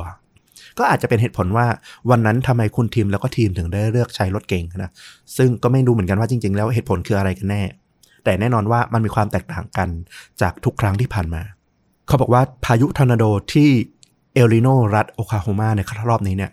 มันมีการเติบโตที่รวดเร็วมากๆส่วนใหญ่เนี่ยมันจะวิ่งไปตามถนนลูกลังนะซึ่งคุณทีมเนี่ยกับทีมเนี่ย3คนเนี่ยก็บรรทุกเจ้าเต่า Turtle Probe ของเขาเนี่ยไว้บนรถถึง3ชิ้นด้วยกันพร้อมที่จะเอาไปวางติดตั้งเพื่อบันทึกแล้วระหว่างที่เขาขับไล่ล่าไอ้ตัวพายุทอร์นาโดเนี่ยไปตามถนนลูกรังเนี่ยเขาก็ตัดสินใจหักเลี้ยวไปทางทิศตะวันออกแต่ปรากฏว่าเนี่ยมันเป็นการตัดสินใจที่ผิดพลาดครั้งหนึ่งในชีวิตของคุณทิมเลยเพราะว่าไอ้ทิศที่เขามุ่งไปมันดันกลายเป็นทางตันแล้วก็ทำให้เขาเนี่ยจะต้องถูกบังคับให้ขับไปใกล้กับไอ้พายุทอร์นาโดเนี่ยมากกว่าที่เขาเคยทำมาก่อนเศษซากของสิ่งก่อสร้างอาคารต่างๆที่มันถูกพายุทอร์นาโดเนี่ยพัดเนี่ยมันก็กระเด็นกระจุยกระจายมาปะทะกับรถเก๋งของคุณทิมนะซึ่งตอนนี้เนี่ยพวกวัสดุต่างๆพวกชิ้นส่วนของรถเนี่ยก็เริ่มมีอาการหลุดปลิวไปบ้างละตอนนี้ทีมแล้วก็คาวเนี่ยโดยประสบการณ์การไล่ล่าพายุหลาย10ปีเนี่ยเขาก็รู้แล้วว่าโอ้โหมันเป็นสถานการณ์ที่แย่มากๆอันตรายมากๆพวกเขาก็ได้ตัดสินใจว่าจำเป็นต้องเลี้ยวไปทางทิศเหนือแทนเท่าที่ถนนลูกรังเนี่ยจะสามารถไปได้และในที่สุดพวกเขาก็ไปถึงถนนทางหลวงสำเร็จแต่ว่าสิ่งที่เขาไม่คาดคิดเลยก็คือพายุทอร์นาโดอ่ะตอนแรกเนี่ยขนาดความกว้างของมันเนี่ยประมาณ1กิโลเมตรครึ่งมีความเร็วลมประมาณ32กิโลเมตรต่อชั่วโมงเนี่ยมันพัดแรงขึ้นแล้วก็เร็วมาแซงหน้ารถของเขาสำเร็จจากนั้นเนี่ยไอ้พายุเนี่ยมันก็พัฒนาความเร็วขึ้นกลายเป็น97กิโลเมตรต่อชั่วโมงแล้วก็ใหญ่ขึ้นใหญ่ขึ้นจนกลายเป็นว่าไอ้พายุทอร์นาโดที่เขาไล่ล่าจากความกว้าง1กิโลเมตรครึ่งเนี่ยมันกว้างขึ้นมาถึง4กิโลเมตรกว่าเลยทีเดียวกว้างขึ้นเยอะมากเป็นทอร์นาโดที่ใหญ่มากๆแล้วเขาอยู่ใกล้ทอร์นาโดเนี้ยแบบโอ้โหแบบที่มนุษย์มันไม่ควรจะอยู่ใกล้แล้วอะคือใช้คำว่าประจันหน้าเลยอะถูกต้อง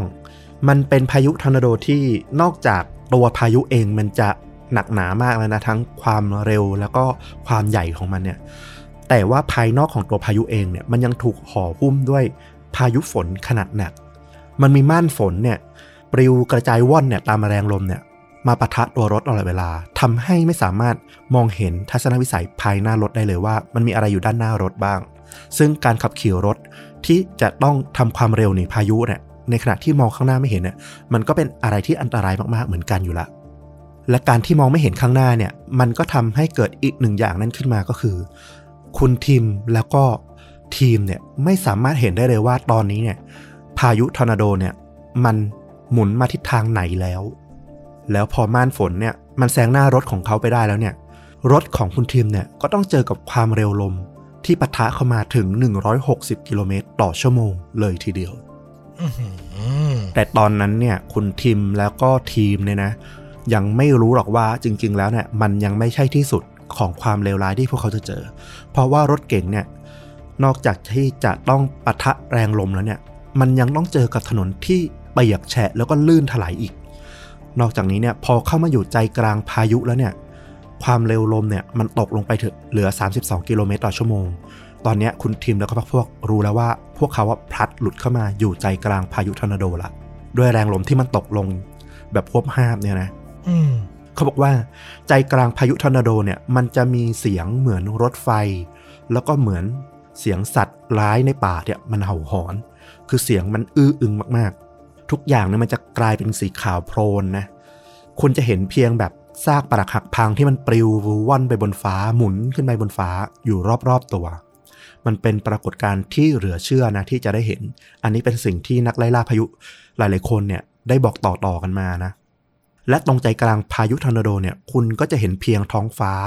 สดใสเป็นสีฟ้าเท่านั้นเองในขณะที่รอบๆเนี่ยมันยังเป็นเหมือนความโกลาหลที่แบบเหมือนอยู่ในนรกเลยแต่แทนที่ตรงใจกลางที่คุณทีมแล้วก็ทีมเนี่ยอยู่ความเร็วลม32กิโลเมตรเบาลงอยู่ตลอดเนี่ยกลับไม่ใช่นะในวันนั้นเนี่ยมันเกิดกระแสพายุแรงลมเนี่ยภายในเนี่ยแบบย่อยๆเกิดขึ้นอีกมันมีความผันผวนแล้วก็ความเร็วลมเนี่ยสูงมากๆถึงฟังตัวเลขดีๆนะ320กิโลเมตรต่อชั่วโมงโอ้โหจินตนาการความเร็วนี้ไม่ออกอ่ะใช่นึกไม่ออกว่ามันจะเป็นยังไงเลยทีเดียวซึ่งต้องบอกว่าบางแหล่งข้อมูลเนี่ยยังบอกได้ว่ามันไม่ใช่320นะบางแหล่งข้อมูลบอกว่ามันสูงถึง475กิโลเมตรต่อชั่วโมงเลยทีเดียว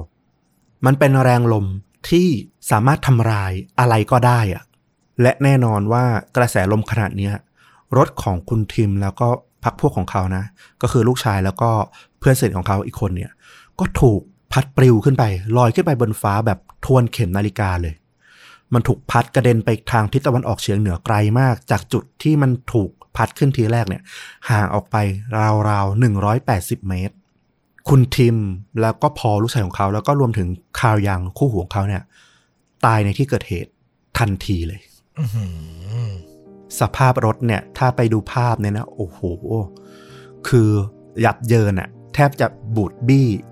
ลงกับพื้นอะคือดูเห็นซากรถเนี่ยคาดเดาสภาพศพไม่ออกเลยจริงๆว่าจะเป็นยังไงหลายคนก็บอกว่าไม่เชื่อเลยนะว่าตำนานนักไล่ล่าพายุอย่างทิมสมาลัสเนี่ยจะมาถึงจุดจบในวันนั้นนะคุณกาลัสที่เป็นเพื่อนร่วมทีมของเขาเนี่ยที่เป็นนักธรณีวิทยาเนี่ยบอกว่าสำหรับในวงการนักไล่ล่าพายุเนี่ยไม่มีใครคาดคิดเลยว่าทีมสมาลัสจะเป็นคนที่ตายจากพายุเขาบอกว่าไม่มีใครที่จะปลอดภัยไปกว่าทีมสมาลัสและด้วยความที่เขามีพรสวรรค์ในการอ่านพายุต่างๆเนี่ยความว่องไวในการสังเกตแล้วก็ไหวพริบปฏิภาณของเขาเนี่ยที่อยู่กับพายุมาอย่างยาวนานเนี่ยเขาเป็นคนแรกๆที่จะไหวตัวทันออกจากพายุไม่มีใครคิดว่าวันนั้นจะเกิดเหตุร้ายขึ้นกับเขาแล้วก็ลูกชายของเขารวมถึงเพื่อนสนิทของเขาด้วยบางคนก็บอกว่าคุณทิมกับพรรคพวกเนี่ยโชคร้ายที่ไปอยู่ผิดที่ผิดเวลาในวันนั้นแต่ว่าบางคนเขาก็บอกว่ามันเป็นเรื่องของการเตรียมตัวที่ผิดพลาดนะอย่างที่บอกหนึ่งอย่างก็คือเขาใช้รถเก๋งแทนที่จะใช้รถ 4-wheel อย่างที่เคยทำซึ่งก็ไม่แน่ใจเหมือนกันว่าถ้าวันนั้นเปลี่ยนเป็นรถ 4-wheel อ่ะเขาอาจจะหนีได้ดีกว่านี้หรือเปล่าเพราะว่ารถเก๋งมันก็คงมีข้อจำกัดในการวิ่งเดินทางในพื้นที่ที่ต้องเป็นถนนที่มันวิ่งได้เท่านั้นหรือเปล่า นอกจากนี้เนี่ยในวันนั้นอ่ะมันยังมีทีมนักล่าพายุอีกหลายทีมนะโดยทีมหนึ่งของคุณเวอร์แมนที่เราพูดถึงไปเมื่อสักครู่สักก่อนหน้านี้สักพักหนึ่งเนี่ยว่าเขาพ้นพบว่าแรงลมที่มันเร็วที่สุดคือบริเวณหลังคาบ้านเนี่ยวันนั้นเขาก็ได้ส่งลูกทีมลงไปสำรวจพายุลูกนี้เหมือนกันแต่ว่าสิ่งที่แตกต่างจากคุณทีมก็คือพวกเขาเนี่ยใช้อุปกรณ์เรดาร์ดอปเปอร์เนี่ยวัดความเร็วลมแบบเรียลไทม์ตลอดเวลาซึ่งสามารถทำให้คุณเวอร์แมนเนี่ยแจ้งกับทางทีมของเขาบอกให้ออกมาจากพื้นที่ทันทีก่อนที่มันจะขยายตัวความเร็วแล้วก็ความแรงเนี่ยมากขึ้นได้ทันในขณะที่คุณทิมกับพวกเนี่ยยังคงขับรถวนเวียนอยู่ในพายุทอร์นาโดแบบที่ยังไม่รู้ตัวเลยว่าพายุมันกำลังเพิ่มความเร็วขึ้นก็อาจเป็นอีกจุดหนึ่งที่คุณทิมพลาดในวันนั้น งานศพของคุณทิมแล้วก็ลูกชายนะก็ถูกจัดขึ้นในวันที่6มิถุนายนปี2013ที่รัฐโคโลราโดก็เป็นความสูญเสียของตำนานนักล่าพายุแล้วก็ทำให้เห็นมากขึ้นเลยว่ามันมีอาชีพหรืองานของคนกลุ่มหนึ่งที่มันเต็มไปด้วยความหลงไหลความโรแมนซ์แล้วก็แฝงมาด้วยความเสี่ยงตายแต่สุดท้ายแล้วสิ่งที่พวกเขาทำมันไม่ได้จบเพียงแค่ความหลงไหลหรือสนองความต้องการของตัวเองแต่มันคือความต้องการที่จะให้มนุษย์ได้ร่วงรู้ถึงธรรมชาติของพายุแล้วก็สามารถปกป้องและเอาชนะมันให้ได้มากที่สุดมันคือการทำเพื่อประโยชน์ของสาธารณชนจนตัวตายในที่สุดนะน่าชื่นชมมากๆสำหรับเราโดยส่วนตัวเราก็รู้สึกว่ามันแบบแบ่งเป็นสายขาวสายดำอ่ะเอางี้ดีกว่าคือสายที่แบบพูดตรงๆก็คืออยากดังอยากได้คลิปอยู่ท่ามกลางความลุ้นระทึกอะไรประมาณเนี้ยขายฟุตเตจการถ่ายทำอะไรประมาณเนี้ยสำหรับเราส่วนตัวเราว่ามันก็เป็นการกระทำที่คือจะมองว่ามันห่ามเกินเสี่ยงเกินก็ได้นะถ้าโดยส่วนตัวนะแต่ถ้าในแบบที่คุณทิมทำเนี่ยโอ้โหมันเป็นคุณูปการเป็นประโยชน์ต่อมวลมนุษยชาติโดยเฉพาะประเทศอเมริกาที่เขาแบบต้องเผชิญกับสถานการณ์นี้ทุกปีอ่ะมันมีประโยชน์มากๆเลยนะการที่แบบรู้และวัดค่าคำนวณการเกิดก่อนได้อ่ะคือเราอ่ะนึกถึงเรื่องราวของนักวิทยาศาสตร์ที่ยิ่งใหญ่ของโลกนี้เลยนะเราให้ค่าเขาประมาณนั้นเลยนะเหมือนแบบคุณมารีคูรีอย่างเงี้ยสมัยมหาลัยสมัยมัธยมเราน่าจะเรียนกันที่เขาค้นพบอะไรนะแร่เรเดียมป่ะที่ช่วยรักษามะเร็งอ่ะแล้วสุดท้ายแล้วเขาก็เสียชีวิตด้วยโรคลูคีเมียเพราะว่าสัมผัสกับไอสารเนี่ยมากเกินไปอ่ะใช่คือเหมือนเขา sacrifice เขายอมสละชีวิตตัวเองเพื่อการค้นพบที่ยิ่งใหญ่ที่จะส่งต่อความรู้ให้กับมวลมนุษยชาติต่อไปอ่ะมันยิ่งใหญ่นะสำหรับเรานะเราฟังเรื่องคุณทิมเนี่ยเราให้ค่าเขาไม่แพ้แบบนักวิทยาศาสตร์เหล่านี้เลยนะจริงๆคือฟังดูก็รู้ว่าเขาไม่ได้แบบอยากดังหรือไม่ได้ทำเอาสนุกอ่ะคือการมีแพชชั่นกับการทำเอามันคนละเรื่องกันอ่ะอันนี้มันคือมีแพชชั่นอ่ะแล้วแถมยังแบบเผื่อแผ่ไปถึงช่วยเหลือคนที่ได้รับการสูญเสียบ้านจากพายุไปช่วยสร้างอีกอ่ะโอ้คือยิ่งใหญ่จริงๆชื่นชมมากแล้วก็ต้องให้เกรดเพิ่มอีกนิดหนึ่งว่าตั้งแต่มีการไล่ล่าพายุมาตั้งแต่ปี1950กว่าที่เราบอกนะจนถึงปัจจุบันเนี่ยมีนักไล่ล่าพายุที่เสียชีวิตจากพายุโดยตรงเนี่ยครั้งเดียวก็คือครั้งที่คุณทิมเผชิญนี่แหละโอ้โหคือไม่เคยมีคนอื่นตายเลยใช่ป่ะส่วนใหญ่นักไล่ล่าพายุจะไม่ตายจากพายุโดยตรงแต่จะตายจากอุบัติเหตุทางถนนมากกว่าเช่นการไล่ล่าพายุนานเป็นสัปดาห์แล้วขับรถจนประสบอุบัติเหตุหรือระหว่างที่หนีพายุเนี่ยก็ไปเผชิญอุบัติเหตุบนท้องถนนอะไรประมาณนี้มากกว่าแต่ที่แบบโดนพายุพัดขึ้นไปจนแบบตายเนี่ยก็คือคุณทีมแล้วก็ทีมของเขาเนี่ยเป็นเคสแรกเลยทีเดียวซึ่งไม่ว่าสาเหตุมันจะมาจากอะไรก็ตามนะคือเตรียมตัวไม่ดีความผิดพลาดหรืออะไรก็ตามสำหรับเรามันคือการสูญเสียบุคคลที่มีค่าไปนะใช่น่าเสียใจและน่าเสียดายมากๆแล้วภาพยนตร์ล่ะแน่นอนว่าภาพยนตร์จะเป็นเรื่องอื่นใดไปไม่ได้เลยเราว่าต้อมก็น่าจะคิดถึงเรื่องเดียวกับเราแน่นอนนั่นก็คือเรื่อง Twister เนาะเป็นเรื่องราวของนักล่าพายุทอร์นาโดที่กำกับโดยผู้กำกับ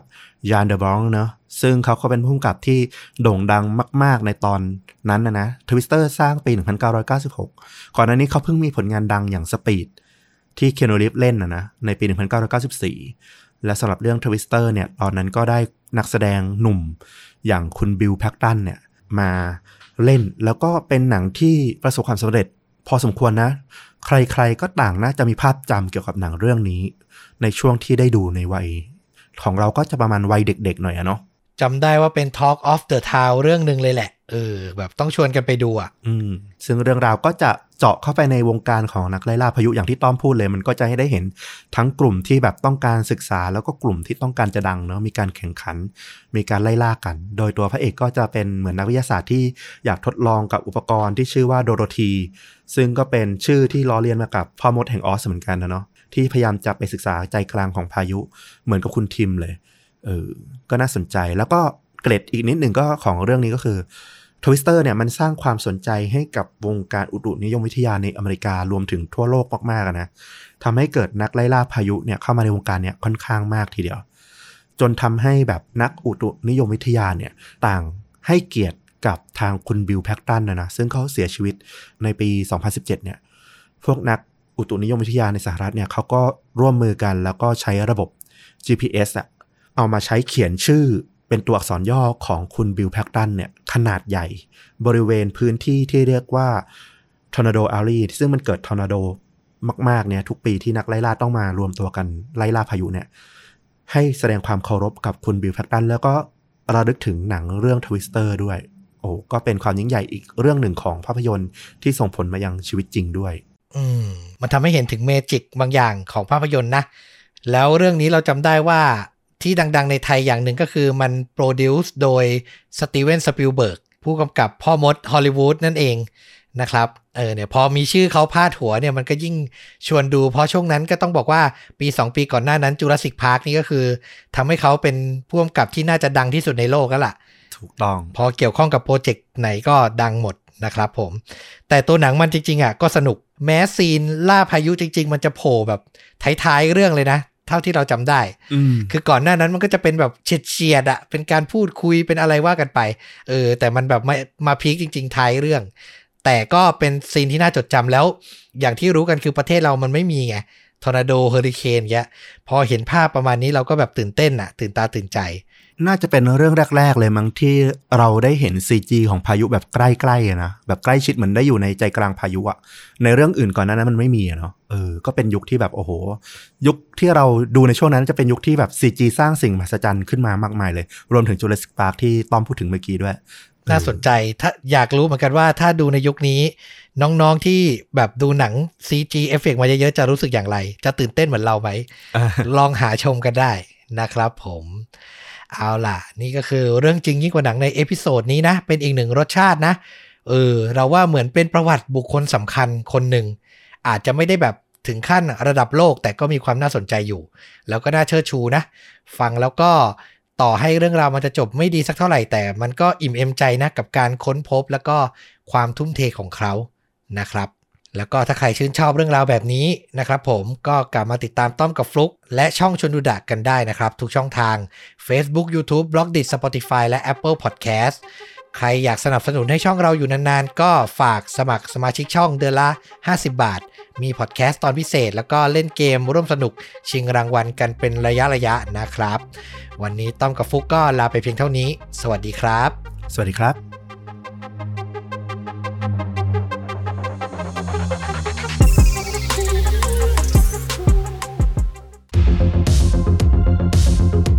ชวนดูดะช็อตคัทพอดแคสต์เรื่องสั้นหลากแนวฟังแล้วชวนลุ้น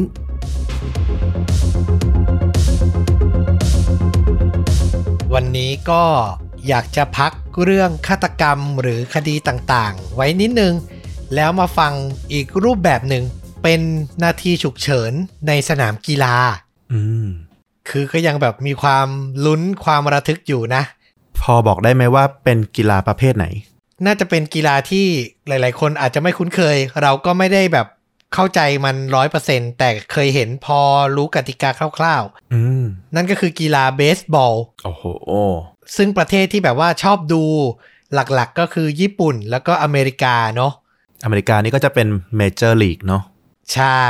เรื่องราวนี้เกิดขึ้นที่เมเจอร์ลีกที่อเมริกานี่แหละนะครับพาทุกคนไปรู้จักกับนักกีฬาเบสบอลที่ชื่อว่าคุณจิมไรส์เขาเนี่ยต้องบอกว่าเป็นตำนานเลยนะของทีมบอสตันเรดซ็อกซ์ตลอดเวลา16ปีนะที่เขาเล่นกับทีมเนี่ยเขาตีโฮมรันก็คือตีออกนอกสนามไปเลยนะได้แต้มไปเลยไปได้ถึง382ครั้ง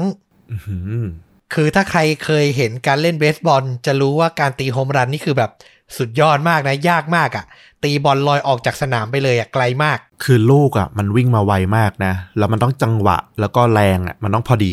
เป๊ะๆเลยมันถึงจะแบบออกไปได้โฮมรันอ่ะใช่แล้วเขาทำไป382ครั้งตลอดอาชีพเขาอ่ะนะค่าเฉลี่ยการตีของเขาเนี่ยอยู่ที่ 0.298 คือตี1ครั้งจะโดน 0.298 ครั้งซึ่งถือว่าสูงมาก เขายังเป็นนักกีฬาเบสบอลคนเดียวนะที่เป็นเจ้าของสถิติตีลูกได้มากกว่า200ครั้งและทำโฮมรันได้มากถึง39ครั้งใน1ฤดูกาลแข่งขันน่ะและทำอย่างเนี้ยได้นะ3ฤดูกาลติดๆกันน่ะคือแบบเป็นตัวเลขที่มหัศจรรย์มากนะครับคือถ้าสำหรับเราเป็นแบบคอบอลอย่างเงี้ยสถิตินี้ก็คือประมาณแบบโมฮัมเหม็ดซาลาห์ปัจจุบันเลยยิงแบบฤดูกาลละ 20-30 ลูกติดกัน 3-4 ฤดูกาลประมาณนั้นเลยนะครับชื่อของจิมไรซ์เนี่ยถูกบรรจุอยู่ใน Hall of Fame หรือหอเกียรติยศนะในวันที่ 26 กรกฎาคมปี 2009 แต่เรื่องราวสถิติทั้งหมดที่เรายกมาเนี่ยที่มันน่าทึ่งมากนะกลับไม่ได้เป็นที่น่าจดจำเท่าการกระทำในสนามแข่งขันครั้งเดียวของเขาครับที่ยังถูกกล่าวขวัญมาจนถึงปัจจุบันนี้นะย้อนกลับไปวันที่ 7 สิงหาคมปี 1982 วันนั้นเนี่ยทีมบอสตันเรดซ็อกซ์เป็นเจ้าบ้านนะแข่งขันกับผู้มาเยือนอย่างชิคาโกไวท์ซ็อกซ์ท่ามกลางกองเชียร์เต็มสนามเลยและหนึ่งในนั้นก็มีหนูน้อยวัย4ขวบอย่างโจนาธานคีนเขาเนี่ยเข้ามาเชียร์เรดซ็อกซ์ทีมโปรดกับผู้เป็นพ่อและน้องชายวัย2ขวบเราว่าหลักๆก็คือตามพ่อมานั่นแหละน่าจะเป็นประเพณีของต่างประเทศแหละเราว่าบอลไทยลีกเมืองไทยก็มีก็คือพ่อพาครอบครัวพาลูกชายมาดูเนาะแต่ของเมืองนอกนี่จะชัดกว่าเนาะฝรั่งเขามีแบบเหมือนส่งต่อความเป็นแฟนทีมกีฬาอะไรอย่างเงี้ยชัดเจนมากเลยถูกต้องเลยตัวโจนาธานคีนพ่อและน้องชายเนี่ยนั่งอยู่บริเวณอัฐจันทร์นะซึ่งอยู่ด้านหลังที่พักนักกีฬาคือต้องนึกภาพก่อนสนามเบสบอลมันจะกลมๆใช่ไหมแล้วมีอัฐจันทร์ล้อมแล้วใต้อัฐจันทร์นะมันจะมีซุ้มที่นั่งนักกีฬาอยู่สำหรับใครที่แบบอาจจะไม่ได้เคยชมเบสบอลนะจะได้พอนึกภาพออกนะครับตัวโจนาธานคีนเนี่ยนั่งด้านหลังตรงนี้เลยและวันสุดพิเศษสำหรับเด็กน้อยที่น่าจะเต็มเปี่ยมไปด้วยความสุขอ่ะกลับเกิดเหตุฉุกเฉินที่ไม่มีใครคาดคิดครับเมื่อการเล่นครั้งหนึ่งนักกีฬาผู้เป็นคนตีลูกเนี่ยตีพลาดบอลน่ะมันโดนไม้นะแต่มันฉลับไปทางที่พักนักกีฬาซึ่งถือว่ามันออกนอกเขตการเล่นและถือว่าเป็นลูกฟาวล์ตอนแรกอ่ะเหมือนจะไม่มีอะไรแต่ในเสี้ยววินาทีนั้นอยู่ดีๆพ่อของหนุ่มน้อยโจนาธานคีนก็ต้องตกใจสุดขีดครับเมื่อลูกชายของเขาล้มลงกับพื้นพร้อมเลือดเต็มใบหน้าโอ้ลูกเบสบอลน่ะพุ่งกระแทกเข้าหน้าผากของเด็กน้อยอ่ะจนเกิดเป็นแผลฉีกขาดขนาดใหญ่โจนาธานหมดสติไปท่ามกลางเลือดอาบหน้าทันทีครับอย่างที่ฟลุกบอกไปเลยคือลูกเบสบอลเนี่ยคือไม่ใช่เล่นๆนะครับมืออาชีพเขาตีเนี่ยความเร็วเนี่ยบางทีเป็น100กิโลเมตรต่อชั่วโมงนะแล้วพุ่งใส่ศีรษะเด็กน้อยวัย4ขวบอ่ะอันตรายมากๆผู้คนที่เห็นเหตุการณ์อยู่รอบข้างเขาที่นั่งอยู่บนสแตนต่างพากันตะโกนร้องเรียกหาหน่วยแพทย์ฉุกเฉินทุกคนน่ะต่างสับสนและตกใจและในเสี้ยววินาทีนั้นเองครับที่ผู้เล่นยอดฝีมืออย่างจิมไรซ์เห็นเหตุการณ์เหมือนกันแต่เขาตั้งสติได้เร็วครับวิ่งออกไปยังอัฐจันทร์จากที่นั่งพักนักกีฬานะขึ้นไปเลยอย่างรวดเร็วมากๆก่อนจะอุ้มช้อนเอาร่างของเด็กน้อยอ่ะกลับลงมายังที่พักนักกีฬาซึ่งในเวลาเดียวกันนั้นแพทย์ประจำทีมอย่างดร.อาร์เธอร์พับพาสที่เห็นเหตุการณ์พร้อมๆกันเนี่ยนะก็รีบโทรศัพท์ติดต่อโรงพยาบาลเด็กบอสตันเพื่อให้เตรียมห้องฉุกเฉินเอาไว้จากนั้นเขาและทีมแพทย์ก็รีบปฐมพยาบาลเด็กน้อยในซุ้มพักนักกีฬานั้นเลยนะก่อนจะนำตัวขึ้นเตียงส่งโรงพยาบาลอย่างเร่งด่วนครับจากวินาทีที่โจนาธานถูกลูกบอลกระแทกเข้าไปจนสลบไปจนถึงวินาทีที่เขาขึ้นรถฉุกเฉินน่ะใช้เวลาไปเพียง3นาทีเท่านั้นน่ะโอ้เร็วมากถูกไหม3นาทีนั้นน่ะส่งผลมหาศาลมากๆนะต่อการรักษาตัวเขาอ่ะเมื่อถึงโรงพยาบาลเด็กน้อยต้องเข้ารับการผ่าตัดสมองเพื่อลดอาการสมองบวมทันทีครับในที่สุดคุณหมอก็รักษาในห้องฉุกเฉินนะจนเขาพ้นขีดอันตรายแพทย์ที่ทำการรักษาให้สัมภาษณ์ในภายหลังว่า การที่เขาได้รับการปฐมพยาบาลและส่งตัวมาถึงห้องฉุกเฉินอย่างรวดเร็วนั้นส่งผลทำให้อาการเขาไม่ทรุดหนักเทียบกับในเคสที่ถ้าเขาอาจจะต้องรอแพทย์ฉุกเฉินบนอัฐจันทร์น่ะซึ่งต้องใช้เวลามากกว่านี้มากๆเลยกล่าวกันได้ว่าจิมไรส์เนี่ยช่วยชีวิตเด็กน้อยคนนี้เอาไว้หรืออย่างน้อยที่สุดก็ทำให้อาการเขาไม่หนักหนาสาหัสมากจนเกินไปนักและวินาทีที่จิมอุ้มเด็กน้อยแล้วออกวิ่งถูกจับภาพไว้ได้โดยนักข่าวจากหนังสือพิมพ์ Boston Herald ที่ชื่อว่า Ted Garland และภาพนี้กลายเป็นภาพประวัติศาสตร์ในวงการเบสบอลอเมริกันในที่สุดครับโอ้โหภาพแบบคลาสสิกมากนะใช่คือยังไงมันก็ต้องเป็นตำนานคือนอกจากเหตุการณ์มันจะแบบว่าเหมาะสมที่จะแบบได้รับการเชิดชูแล้วการกดชัตเตอร์ซึ่งในยุคนั้นมันก็ต้องเป็นกล้องฟิล์มอยู่นะยังไม่ดิจิตอลถูกป่ะยุค80โอ้โหแล้วได้แบบจังหวะพอดิบพอดีขนาดนี้มาคือแบบเก่งมากนะแล้วกลายเป็นภาพแบบประวัติศาสตร์จริงๆหลังช่วยเหลือเด็กน้อยเสร็จจิมไรส์ก็ต้องลงแข่งขันต่อนะโดยใช้เสื้อที่เปื้อนคราบเลือดตัวเดิมนี่แหละแม้สุดท้ายทีมของเขา Boston Red Sox เนี่ยจะแพ้คาบ้านไปแต่อะไรมันจะสำคัญเท่ากับการได้ช่วยชีวิตแฟนคลับของทีมที่อายุเพียง4 ขวบไว้ล่ะและหลังจากนั้นเมื่อจิมไปเยี่ยมเด็กน้อยที่โรงพยาบาลและรู้ว่าครอบครัวของเขาฐานะไม่ค่อยจะดีนักย่อนนักเบสบอลก็จัดการรับผิดชอบค่าใช้จ่ายในการรักษาให้หนูน้อยโจนาธานอีกด้วยสุดยอดเนาะซึ่งเขาเนี่ยใช้เวลารักษาตัวอยู่นานถึง5 วันเต็มๆนะและหนุ่มน้อยจำเหตุการณ์ที่เกิดขึ้นกับตัวเองในวันนั้นไม่ได้เลยครับคือแบบถูกกระทบกระเทือนทางสมองเลยคือลืมไปเลยจำไม่ได้เลยว่าเกิดอะไรขึ้นบ้างคือทุกอย่างมันเกิดขึ้นไวมากด้วยแหละเป็นเราเองเราก็คงแบบไม่รู้ตัวเหมือนกันว่าเกิดอะไรขึ้นกับเรานะถูกจะมีก็เพียงแค่รอยแผลเป็นเหนือดวงตาไว้ให้ดูต่างหน้าเท่านั้นต่อมาในเกมเปิดฤดูกาลซีซั่นใหม่นะโจนาธานก็ได้มาทำหน้าที่ขว้างลูกในพิธีเปิดเอาเลิกเอาชัยคือก่อนที่จะแบบเริ่มการแข่งขันนะเนาะบางทีเขาก็จะมีตัวมัสคอตมีคนดังมาขว้างเปิดเกมเกมเปิดฤดูกาลซีซั่นต่อมาก็เป็นหนุ่มน้อยได้มาขว้างแล้วก็ทำให้เขาเนี่ยได้มีโอกาสมาพบกับยอดนักกีฬาในดวงใจที่ช่วยชีวิตเขาไว้อย่างจิมไรส์อีกครั้งนะครับและต่อมาโจนาธานคีนก็ใช้โอกาสที่2เราเรียกว่าโอกาสที่2ก็ได้นะเพราะแบบมันเฉียดตายไปเหมือนกันนะเขาก็ใช้ได้แบบคุ้มค่านะเพราะเขาก็เติบโตมาเป็นชายหนุ่มหัวหน้าครอบครัวอันแสนอบอุ่นเขาเรียนจบจากมหาวิทยาลัย North Carolina State สาขาจัดการธุรกิจแล้วก็มาก่อตั้งบริษัทชื่อว่า Customer HD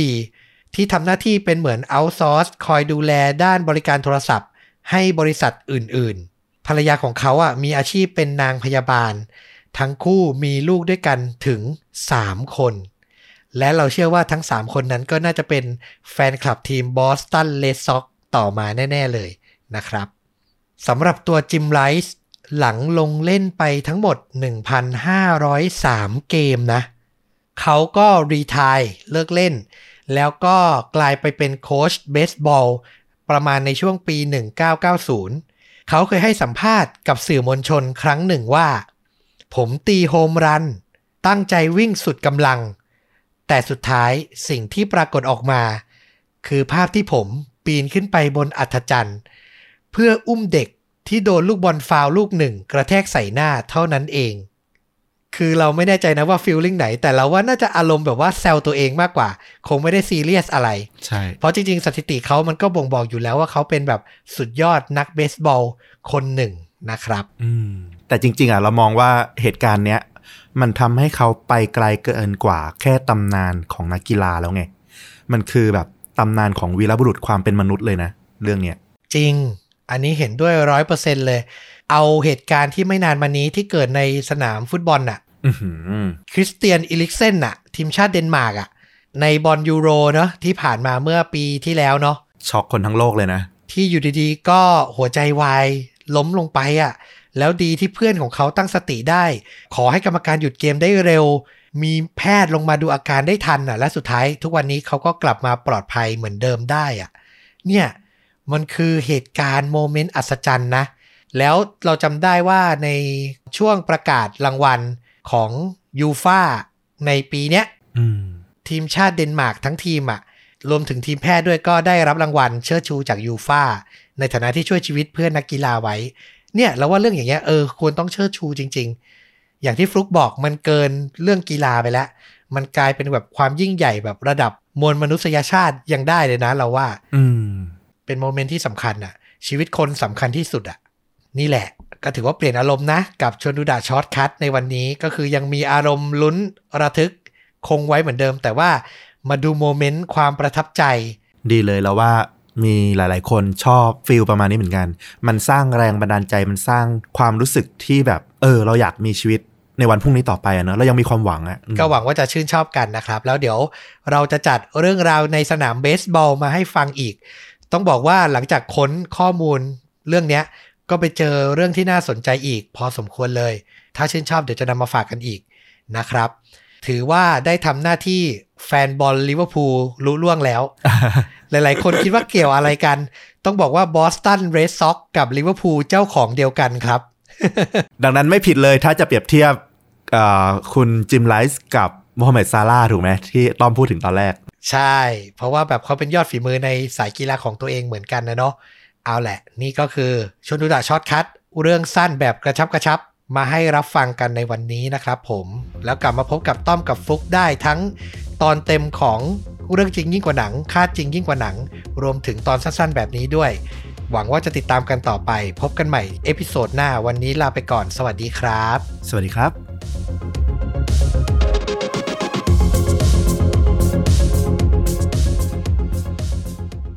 มนุษย์วานอนในยุคโบราณตัวแรกที่กล้าก่อกองไฟอาจกลายเป็นได้ทั้งตัวแรกที่ตายในกองเพลิงหรือตัวแรกที่นำอนาคตมาสู่เผ่าพันธุ์มนุษย์มันมีเส้นกั้นเพียงบางๆระหว่างบทเรียนและความรู้บทเรียนต้องผ่านการแลกเปลี่ยนที่บางครั้งคือความตายและหลายบทเรียนก็มีค่ามากกว่าความรู้นี่คือเรื่องราวของผู้คนที่ก้าวผ่านเส้นแห่งความตายเพื่อให้ได้บทเรียนสุดแสนตลกร้ายที่มอบมงกุฎให้ไว้ในชื่อรางวัลดาร์วิน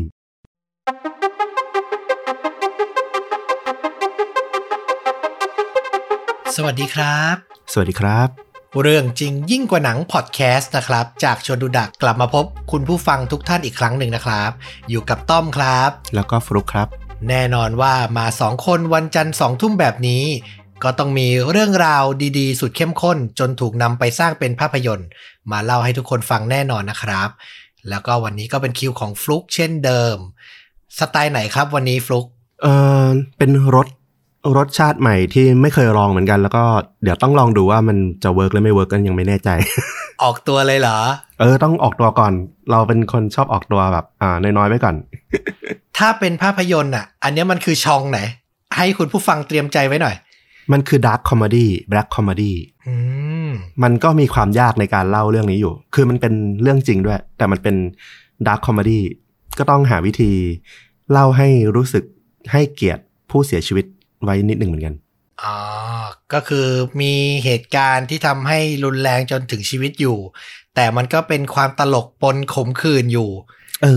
ดีไม่ดียังไงเดี๋ยวฟีดแบ็กกันแต่ลองรับฟังดูก่อนผมตื่นเต้นมากเลยเนี่ยมีอะไรใหม่ๆมาอีกแล้วนะครับโอเคถ้าฟลุ๊กพร้อมแล้วเชิญเลยครับอันนี้วันนี้เนี่ยก็จะมาเล่าเรื่องราวเกี่ยวกับเว็บไซต์หนึ่งเขาจะทำการรวบรวมเรื่องราวผู้คนต่างๆทั่วโลกเว็บไซต์นี้มีชื่อว่า Darwin's Awards ก็คือเอาชื่อมาจากชาร์ลส์ดาร์วินซึ่งเขาก็มีทฤษฎีเอาไว้ว่าเขาเขียนในหนังสือ The Origin of Species ก็ตั้งแต่หลายร้อยปีละเขาก็มีทฤษฎีคุ้นๆกันก็อย่าง Natural Selection กฎการคัดสรรของธรรมชาติใช่ DNA หรือลักษณะเด่นอะไรที่มันไม่เหมาะสมกับธรรมชาติมันก็จะต้องหายไปเช่นว่าในแอฟริกาต้นไม้มันอยู่สูงสัตว์ที่มันคอสั้นมันกินใบไม้ที่อยู่บนต้นไม้สูงไม่ได้มันก็จะต้องตายไปมันก็จะเหลือแต่สัตว์ สมมติอย่างยีราฟอย่างนี้ที่คอสูงพอที่จะกินต้นไม้ประเภทนี้ได้ก็จะมีชีวิตต่อสืบลูกหลานต่อไปได้อะไรที่มันไม่เหมาะสมกับธรรมชาตินั้นก็ต้องตายไปแล้วก็ไม่มีลูกหลานไม่มีเผ่าพันธุ์สืบต่อแนวคิดนี้แหละที่เอามาเป็นเรื่องราวเกิดขึ้นในการอภิปรายคุยกันผ่านอินเทอร์เน็ตในปี 1985 ก็มีกลุ่มคนเนี่ยเขาก็คุยกันเรื่องนี้แหละว่ามนุษย์เรามันก็มีการวิวัฒนาการแล้วก็คัดสรรตามธรรมชาติเหมือนกันผ่านพฤติกรรมของตัวเองไม่ใช่เรื่องของลักษณะรูปร่างของมนุษย์แต่เป็นลักษณะพฤติกรรมจนนำมาสู่การสร้างเว็บไซต์ในปี 1993 ที่รวบรวมเหตุการณ์ต่างๆเกี่ยวกับพฤติกรรมของมนุษย์ที่เรียกได้ว่า natural selection โดยคนที่รวบรวมเนี่ยเขาก็จะมี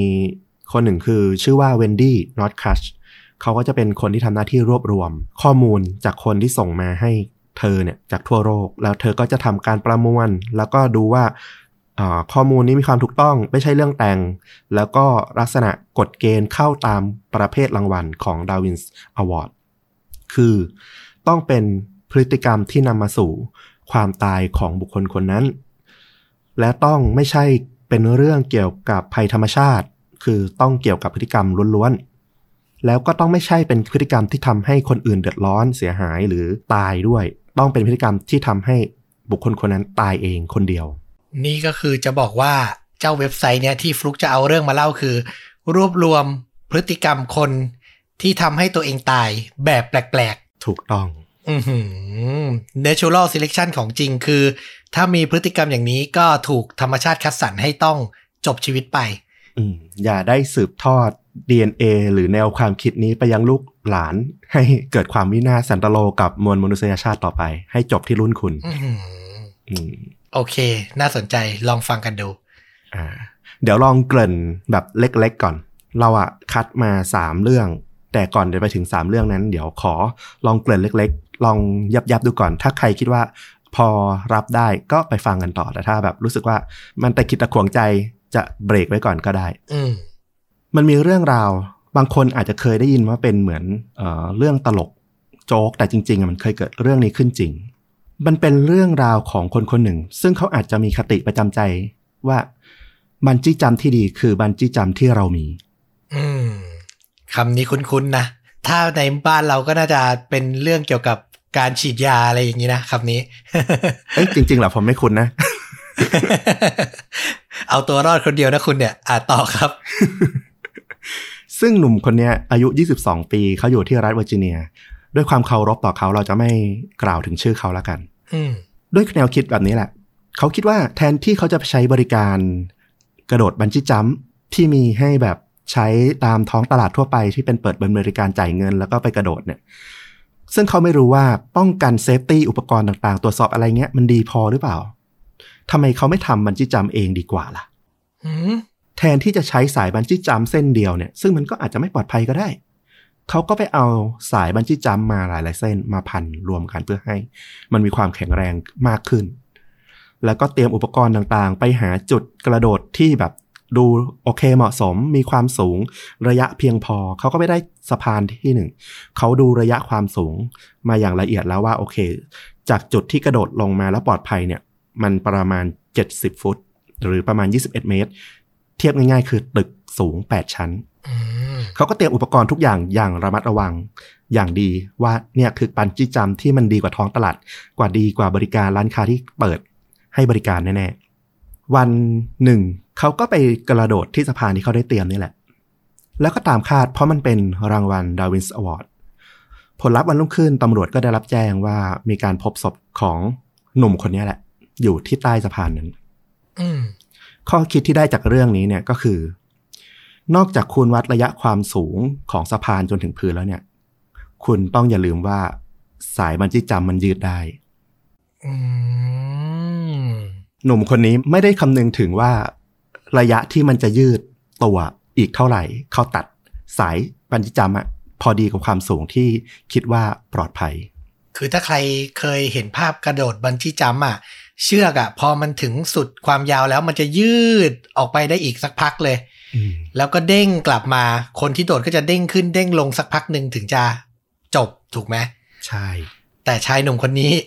ไม่ได้เผื่อจังหวะที่เชือกจะยืดออกไปเนี่ยไว้ก็เลยผิดพลาดแล้วก็เสียชีวิตไปถูกต้องก็เรียกว่าเตรียมตัวดีทุกอย่างยกเว้นลืมเรื่องสำคัญสุดก็คือธรรมชาติของบันจี้จัมป์ซึ่งไม่ควรลืมขั้นสุดอะถูกต้องมันตลกร้ายตรงมันคือเรื่องแรกที่มันควรจะคำนึงถึง อันนี้โทษใครไม่ได้เลยอะโอ้โห natural selection จริงๆอะคือก็ไม่อยากให้ความเห็นร้อนแรงอะไรมากเดี๋ยวจะดราม่ากันว่าเอาความตายมาเล่นสนุกกัน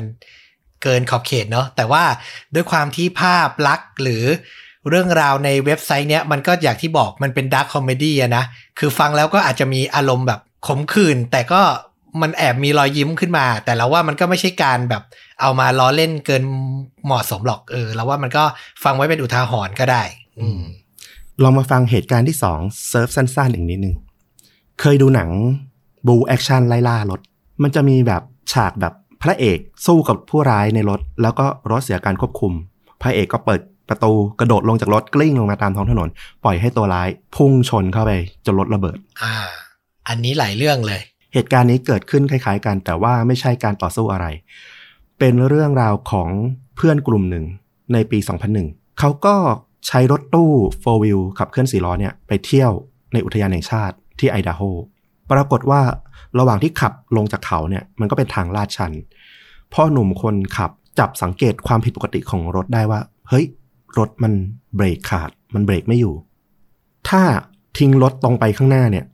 มันจะเข้าทางโค้งแล้วมันก็จะดิ่งตรงลงไปที่ภูเหวก็คือต้องตายยกคันแน่นอนระหว่างที่รถมันก็เคลื่อนตัวไป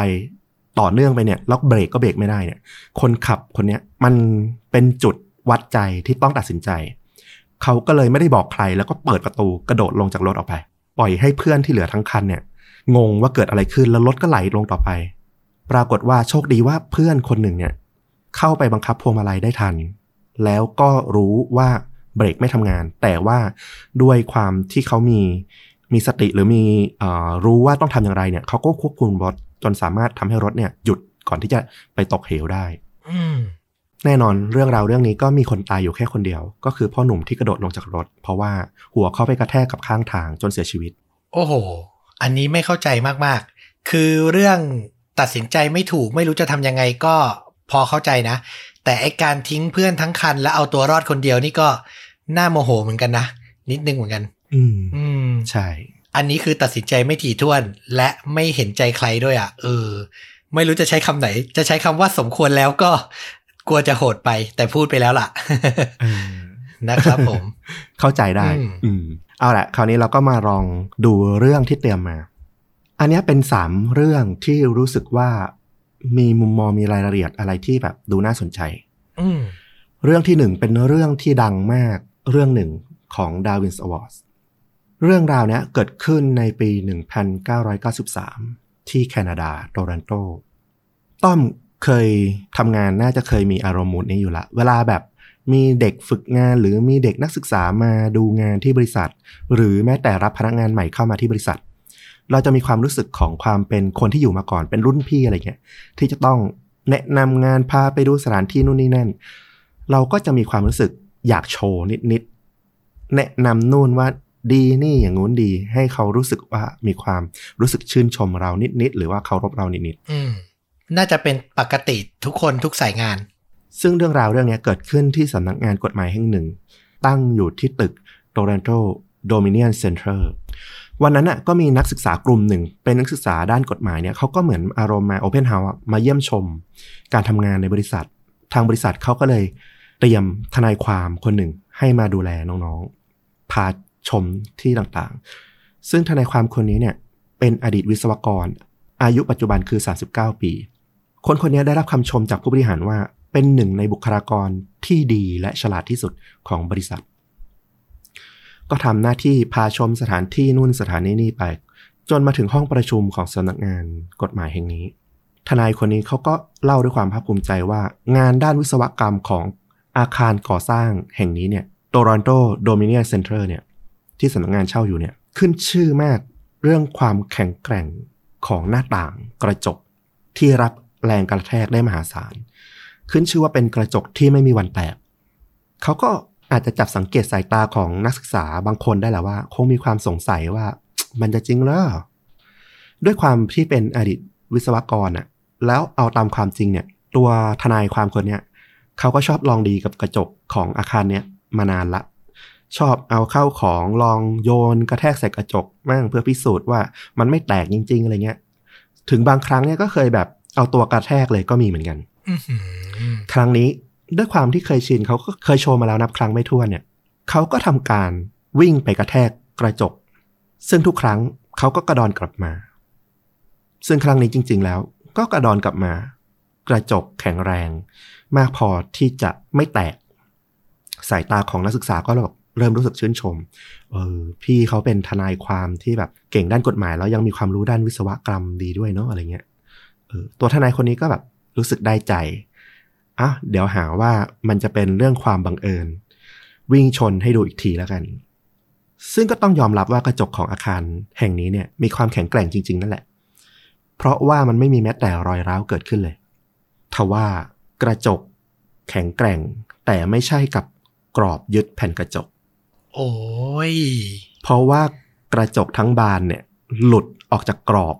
ไปพร้อมกับทนายความวัย39ปีคนเนี้ยล่วงหล่นลงสู่พื้นเบื้องล่างจากชั้นอะไรนะซึ่งยังไม่ได้บอกนั่นสิซึ่งสำนักงานกฎหมายแห่งเนี้ยตั้งอยู่ชั้น24ของอาคารเรียกว่าไม่ต้องลุ้นเลยว่าจะรอดหรือไม่รอดโอ้ยพ่อคุณเอ้ยคิดอะไรอยู่ซึ่งผลลัพธ์ของเหตุการณ์ครั้งนี้เนี่ยมันไม่ได้จบแค่ว่ามีทนายความตายต่อหน้ากลุ่มนักศึกษาก็คือมันก็กลายเป็นข่าวที่แบบโด่งดังมากเพราะว่ามันก็มีความเป็นคอมเมดี้แบล็คคอมเมดี้ดาร์คคอมเมดี้อยู่ในเนื้อข่าวอยู่แล้วคนพูดออกไปกันเยอะแยะหลังจากนั้น3ปีให้หลังเนี่ยสำนักงานกฎหมายแห่งนี้เนี่ยก็ต้องปิดตัวลงอาจจะด้วยว่าชื่อเสียงมันไม่ได้อะเพราะว่าในเนื้อข่าวบอกว่าคนที่ดีและฉลาดที่สุดของสำนักงานกฎหมายแห่งนี้เนี่ยตายด้วยพฤติกรรมที่มันไม่ฉลาดเท่าไหร่นึกออกเลยอะเอาจริงๆถ้ามองในแง่ว่าสวรรค์มีจริงและให้โอกาสนะก็ให้โอกาสชายคนนี้แล้วนะอ่ะอยากโชว์1ทีไม่มีปัญหายังซ้ำอีกทีนึงอีกอะคือแบบครั้งที่2นี่ไม่เข้าใจแล้วคือของพวกเนี้ยมันเคลมได้จริงคุณสมบัติมันเป็นอย่างนั้นจริงแต่มันมีปัจจัยที่จะผิดพลาดเยอะแยะไปหมดเลยอะเขาเอาอะไรมามั่นใจขนาดนั้นอันนี้คิดเหมือนต้อมว่าต่อให้มั่นใจในคุณสมบัติของเครื่องมือหรืออะไรใดๆก็ตามเนี่ยมากมายแค่ไหนก็ตามนะแต่ถ้ามันเกี่ยวข้องกับชีวิตของเราแล้วเนี่ยเราไม่เอาไปเสี่ยงอะเราไม่เอาไปลองใช่เรื่องราวที่2ต้องเกริ่นก่อนว่ารางวัลดาวินส์อวอร์ดเนี่ยมันมีทั้งประเภทที่ได้รับรางวัลกับอีกประเภทคือรางวัลทรงคุณค่ารางวัลทรงคุณค่าเนี่ยเขาให้มาสำหรับคนที่ทำพฤติกรรมเข้าข่ายดาวินส์อวอร์ดแต่ว่าฟ้ายังให้อภัยให้โอกาสได้มีชีวิตต่อก็คือไม่ตายถ้าเป็นออสการ์ก็คือออสการ์เกียรติยศใช่คุณทำเรื่องโง่ๆแต่คุณรอดชีวิตมาได้อ่ะเอารางวัลนี้ไปปลอบใจเรื่องราวเรื่องนี้เกิดขึ้นกับคนที่ไม่ใช่คนแบบชาวบ้านทั่วไปไม่ได้มีความรู้นะคนนี้เป็นนักวิทยาศาสตร์คนหนึ่งทำงานในห้องปฏิบัติการด้านธรณีวิทยาวันหนึ่งเขาก็พบปัญหาว่าในห้องที่เขาทำงานอยู่เนี่ยมันมีรังต่ออยู่ในห้องซึ่งต่อเนี่ยมันก็มีความอันตรายบางคนแพ้เนี่ยโดนต่อยก็อาจจะเสียชีวิตได้เลยน่ากลัวมากเราเคยโดนเจ็บแบบปวดแบบหนักเลยใช่ไหมซึ่งพ่อหนุ่มคนนี้นักวิทยาศาสตร์คนนี้เขาก็เลยตัดสินใจว่าโอเคเขาไม่ใช่คนที่จะจับพวกต่อพวกแตนพวกผึ้งอะไรเงี้ยเป็นอาชีพอยู่แล้วเขาต้องหาวิธีการจัดการรังต่ออันเนี้ยอย่างปลอดภัยที่สุดโดยที่เขาจะต้องอยู่ห่างที่สุดแล้วก็สัมผัสมันน้อยที่สุดวิธีที่เขาเลือกเนี่ยก็ฉลาดพอสมควรเลยนะคือเขาไปหาเครื่องดูดฝุ่นรุ่น Dirt Devil ก็คือเครื่องดูดฝุ่นแบบก้านยาวๆถ้านึกออกนะซึ่งพลังดูดเนี่ยเขาบอกว่ามันดีมากเขาจะเอาเครื่องดูดฝุ่นเนี่ยไปดูดพวกต่อตัวต่อเนี่ยเข้าไปเก็บไว้ในถุงดักฝุ่นให้หมดแล้วเขาก็จะได้ไม่ต้องไปสัมผัสกับพวกตัวต่อแล้วก็ได้ผลแน่นอนคือแรงดูดมันเยอะยังไงตัวต่อก็โดนดูดเข้าไปหมดแน่นอนแต่คำถามต่อไปที่พ่อหนุ่มคนนี้เนี่ยลืมคิดต่อไปก็คือแล้วเขาจะจัดการกับพวกตัวต่อนี้ยังไงต่อล่ะคือมันโดนดูดเข้าไปในถุงก็จริงในถุงดักฝุ่นก็จริงแต่ว่า มันต้องเอาไปจัดการต่อมันไม่ได้ตายอ่ะซึ่งถ้าทิ้งเอาไว้มันอาจจะคลานออกมาอีกก็ได้พ่อหนุ่มนักวิทยาศาสตร์คนนี้เขาก็เลยคิดได้ว่าโอเคดังนั้นเขาต้องจัดการฆ่าพวกตัวต่อพวกนี้ให้ตายก่อนที่มันจะออกมาแล้วมันก็ไปต่อยคนจนมีปัญหาขึ้นอีกเขาก็คิดวิธีการที่ฉลาดมากขึ้นก็คือไปหาพวกสเปรย์ฆ่าแมลงฉีดกรอกลงไปในปากเครื่องดูดฝุ่นเพื่อฆ่าพวกมันที่อยู่ในถุงดักฝุ่นข้างในให้มันตายเรื่องที่เขาลืมคิดไปก็คือจริงๆอาจจะไม่ใช่ลืมคิดหรอกเขาอาจจะไม่ได้คำนึงถึงเลยก็ได้เครื่องดูดฝุ่นเนี่ยเวลาที่เราใช้งานมันมาระยะหนึ่งเนี่ยมอเตอร์มันทำงานหนักเนี่ยมันจะเกิดความร้อนอยู่สูงมากซึ่งสเปรย์ฆ่าแมลงเนี่ยส่วนใหญ่มันก็จะมีพวกสารระเหยที่แบบจุดเดือดต่ำอยู่ละพอฉีดสเปรย์ฆ่าแมลงลงไปในเครื่องดูดฝุ่นไปเจอความร้อนที่สูงมากสเปรย์อันนั้นนะมันก็กลายเป็นระเบิดเพลิงกลับมาครอกหน้าของนักวิทยาศาสตร์หนุ่มคนนี้นึกภาพออกเลยอะฉีดเข้าไปปุ๊บแล้วระเบิดตู้มเหมือนในหนังอะแล้วความตลกร้ายมากขึ้นกว่านั้นก็คือแรงระเบิดของไอ้สเปรย์เนี่ยยังทำให้ถุงเก็บฝุ่นน่ะมันแตกออกมาแล้วฝูงตัวต่อที่มันไม่ตายอ่ะมันก็กลับมารุมต่อยพ่อหนุ่มนักวิทยาศาสตร์คนนี้ซ้ำเข้าไปอีกโอ้พระเจ้าประคุณเอ้ยแต่เรื่องราวก็โชคดีตรงที่ว่าเขาก็ไม่เสียชีวิตนะก็คงมีคนมาช่วยทันแต่ฟังดูแล้วเหมือนจะบาดเจ็บไม่น้อยนะทั้งจากแรงระเบิดทั้งตัวต่ออีกนะสรุปได้คำเดียวเรื่องนี้คือคิดไม่สมเป็นนักวิทยาศาสตร์สักเท่าไหร่ลืมปัจจัยบางอย่างไปอ่ะนักวิทยาศาสตร์ไม่น่าพลาดนะคือถ้าเป็นคนทั่วไปคนธรรมดาจะเก็ตแต่พอฟลุกบอกว่าเป็นนักวิทยาศาสตร์ก็เลยแบบเขาคิดไม่รอบด้านคุมตัวแปรไม่ครบถ้าพูดถึงการทดลองอะนะใช่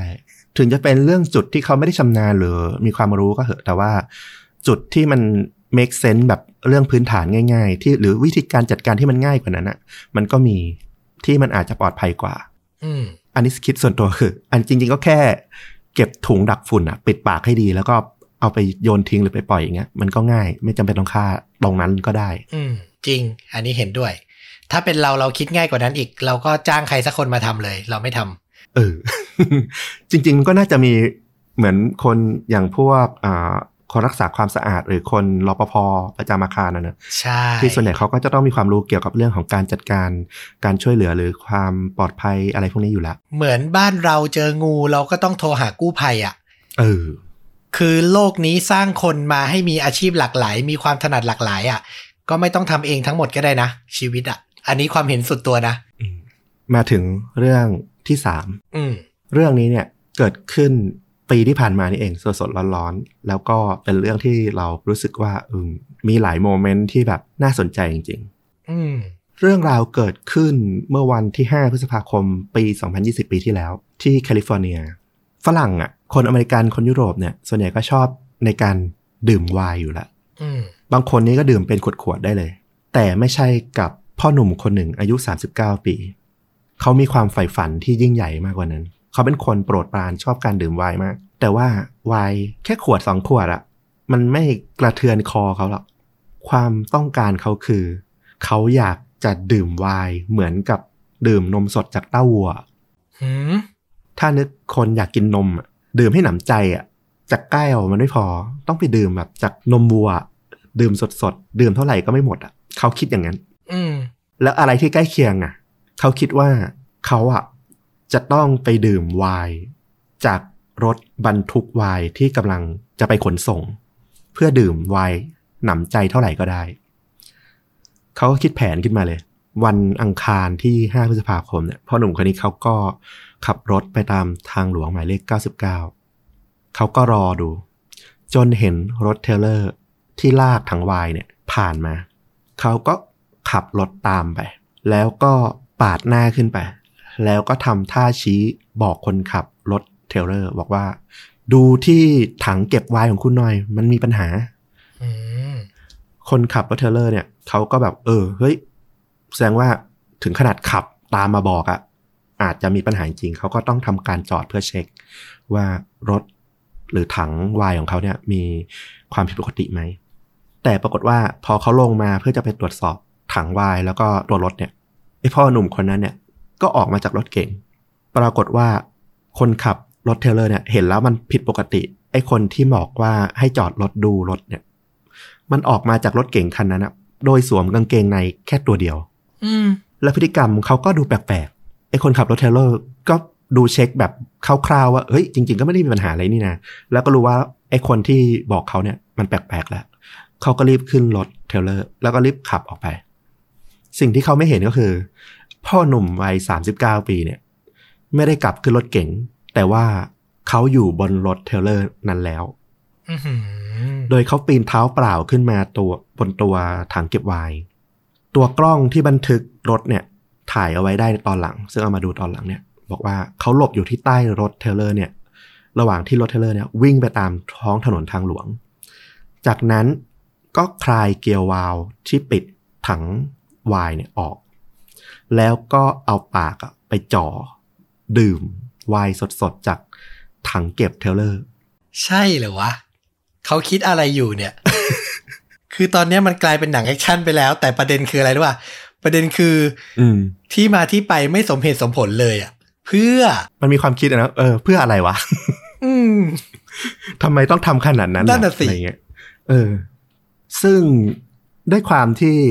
เขาก็ดื่มไม่ได้ตลอดอยู่ละไวน์ที่มันอยู่ในถังเนี่ยมันก็รั่วออกมาไหลออกมาจำนวนมากลงไปบนท้องถนนคราวนี้คนขับรถเทรลเลอร์เนี่ยมันก็เริ่มสังเกตเห็นแล้วว่าเฮ้ยมันมีน้ำสีแดงๆเนี่ยลาดออกไปข้างหลังเนี่ยเต็มไปหมดเลยเขาก็เริ่มตกใจเขาก็เลยโทรหาตำรวจทางหลวงว่าเนี่ยรถเขาน่าจะมีปัญหาแล้วเกิดมีไวน์เนี่ยไหลไปบนพื้นถนนเนี่ยอาจจะต้องปิดการจราจรหรืออะไรไม่ทราบเนี่ยก็แจ้งไว้ให้ทราบก่อนแล้วก็ทำการเข้าทางไหลทางเพื่อตรวจสอบซึ่งพอหนุ่มรถเทรลเลอร์เนี่ยลงมาดูเนี่ยก็เห็นพ่อหนุ่มอายุ39เนี่ยยังดูดกินไอ้ไวน์เนี่ยอยู่จากนั้นด้วยความเมาแหละก็คงแบบมานอนบนพื้นแล้วก็ทำท่านางฟ้าถ้าเคยดูหนังฝรั่งก็คือจะแบบเด็กอ่ะจะไปนอนอยู่บนพื้นหิมะแล้วก็วาดแขนวาดขาเหมือนบินอ่ะเป็นท่านางฟ้าเหมือนมีปีกพ่อหนุ่มคนนี้ทำบนพื้นยางมะตอยโดยที่มีไวน์สีแดงเนี่ยลาดท่วมตัวเขาอยู่ก็ตามคาดตำรวจมาถึงก็จับตัวพ่อหนุ่มคนนี้ได้คือโชคดีแล้วที่เขาไม่เมาแล้วก็ล่วงจากรถลงไปบนพื้นเพราะว่า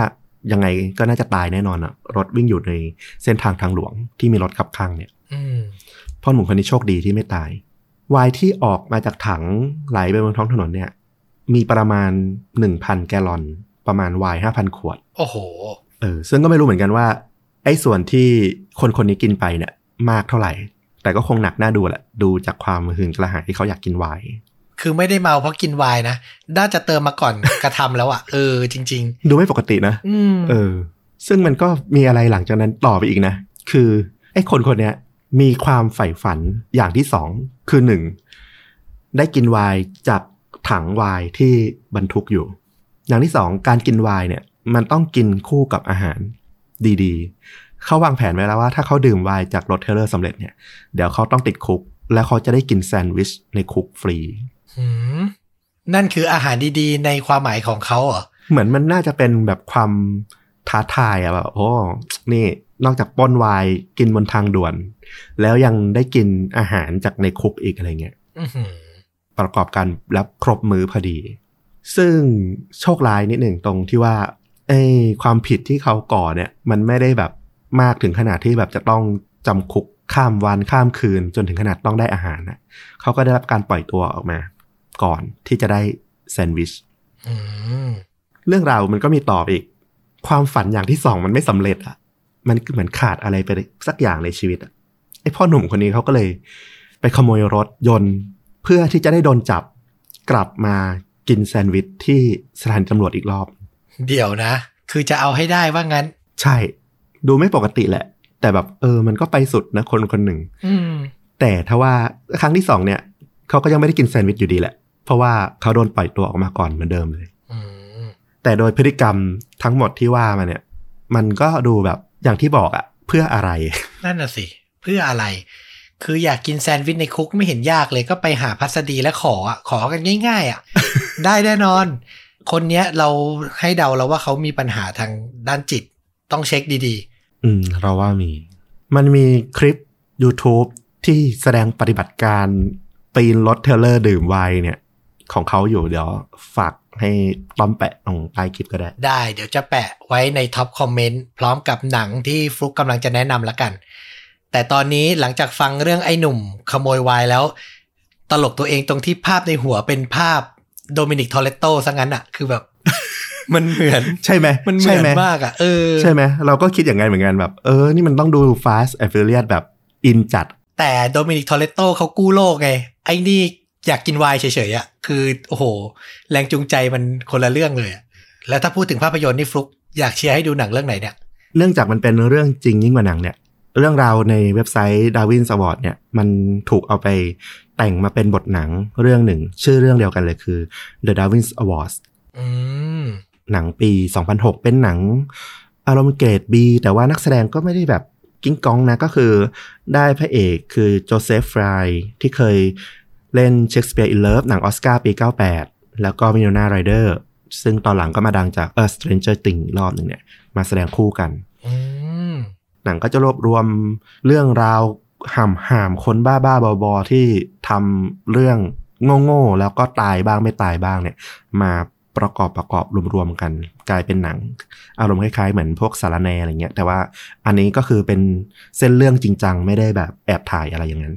ถ้าเป็นเมืองนอกก็อารมณ์แจ็คแอสกำลังจะบอกว่าถ้าใคร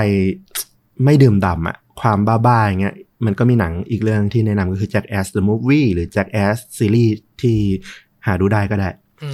มันก็จะห่ามแบบเนี้ยทำอะไรแบบที่เสี่ยงดูแบบดูโง่ๆอ่ะหรือหนังอย่าง A Million's Way to Die in the West หนังปี 2014เนี่ยก็ใกล้ๆก็จะมาอารมณ์ประมาณเนี้ยรวมเรื่องราวตายแบบง่ายๆโง่ๆในสมัยยุคคาวบอยอะไรเงี้ยเป็นหนังตลกก็แนวดาร์คคอมเมดี้เหมือนกันใครสนใจก็ลองไปดูหลายๆแนวก็ได้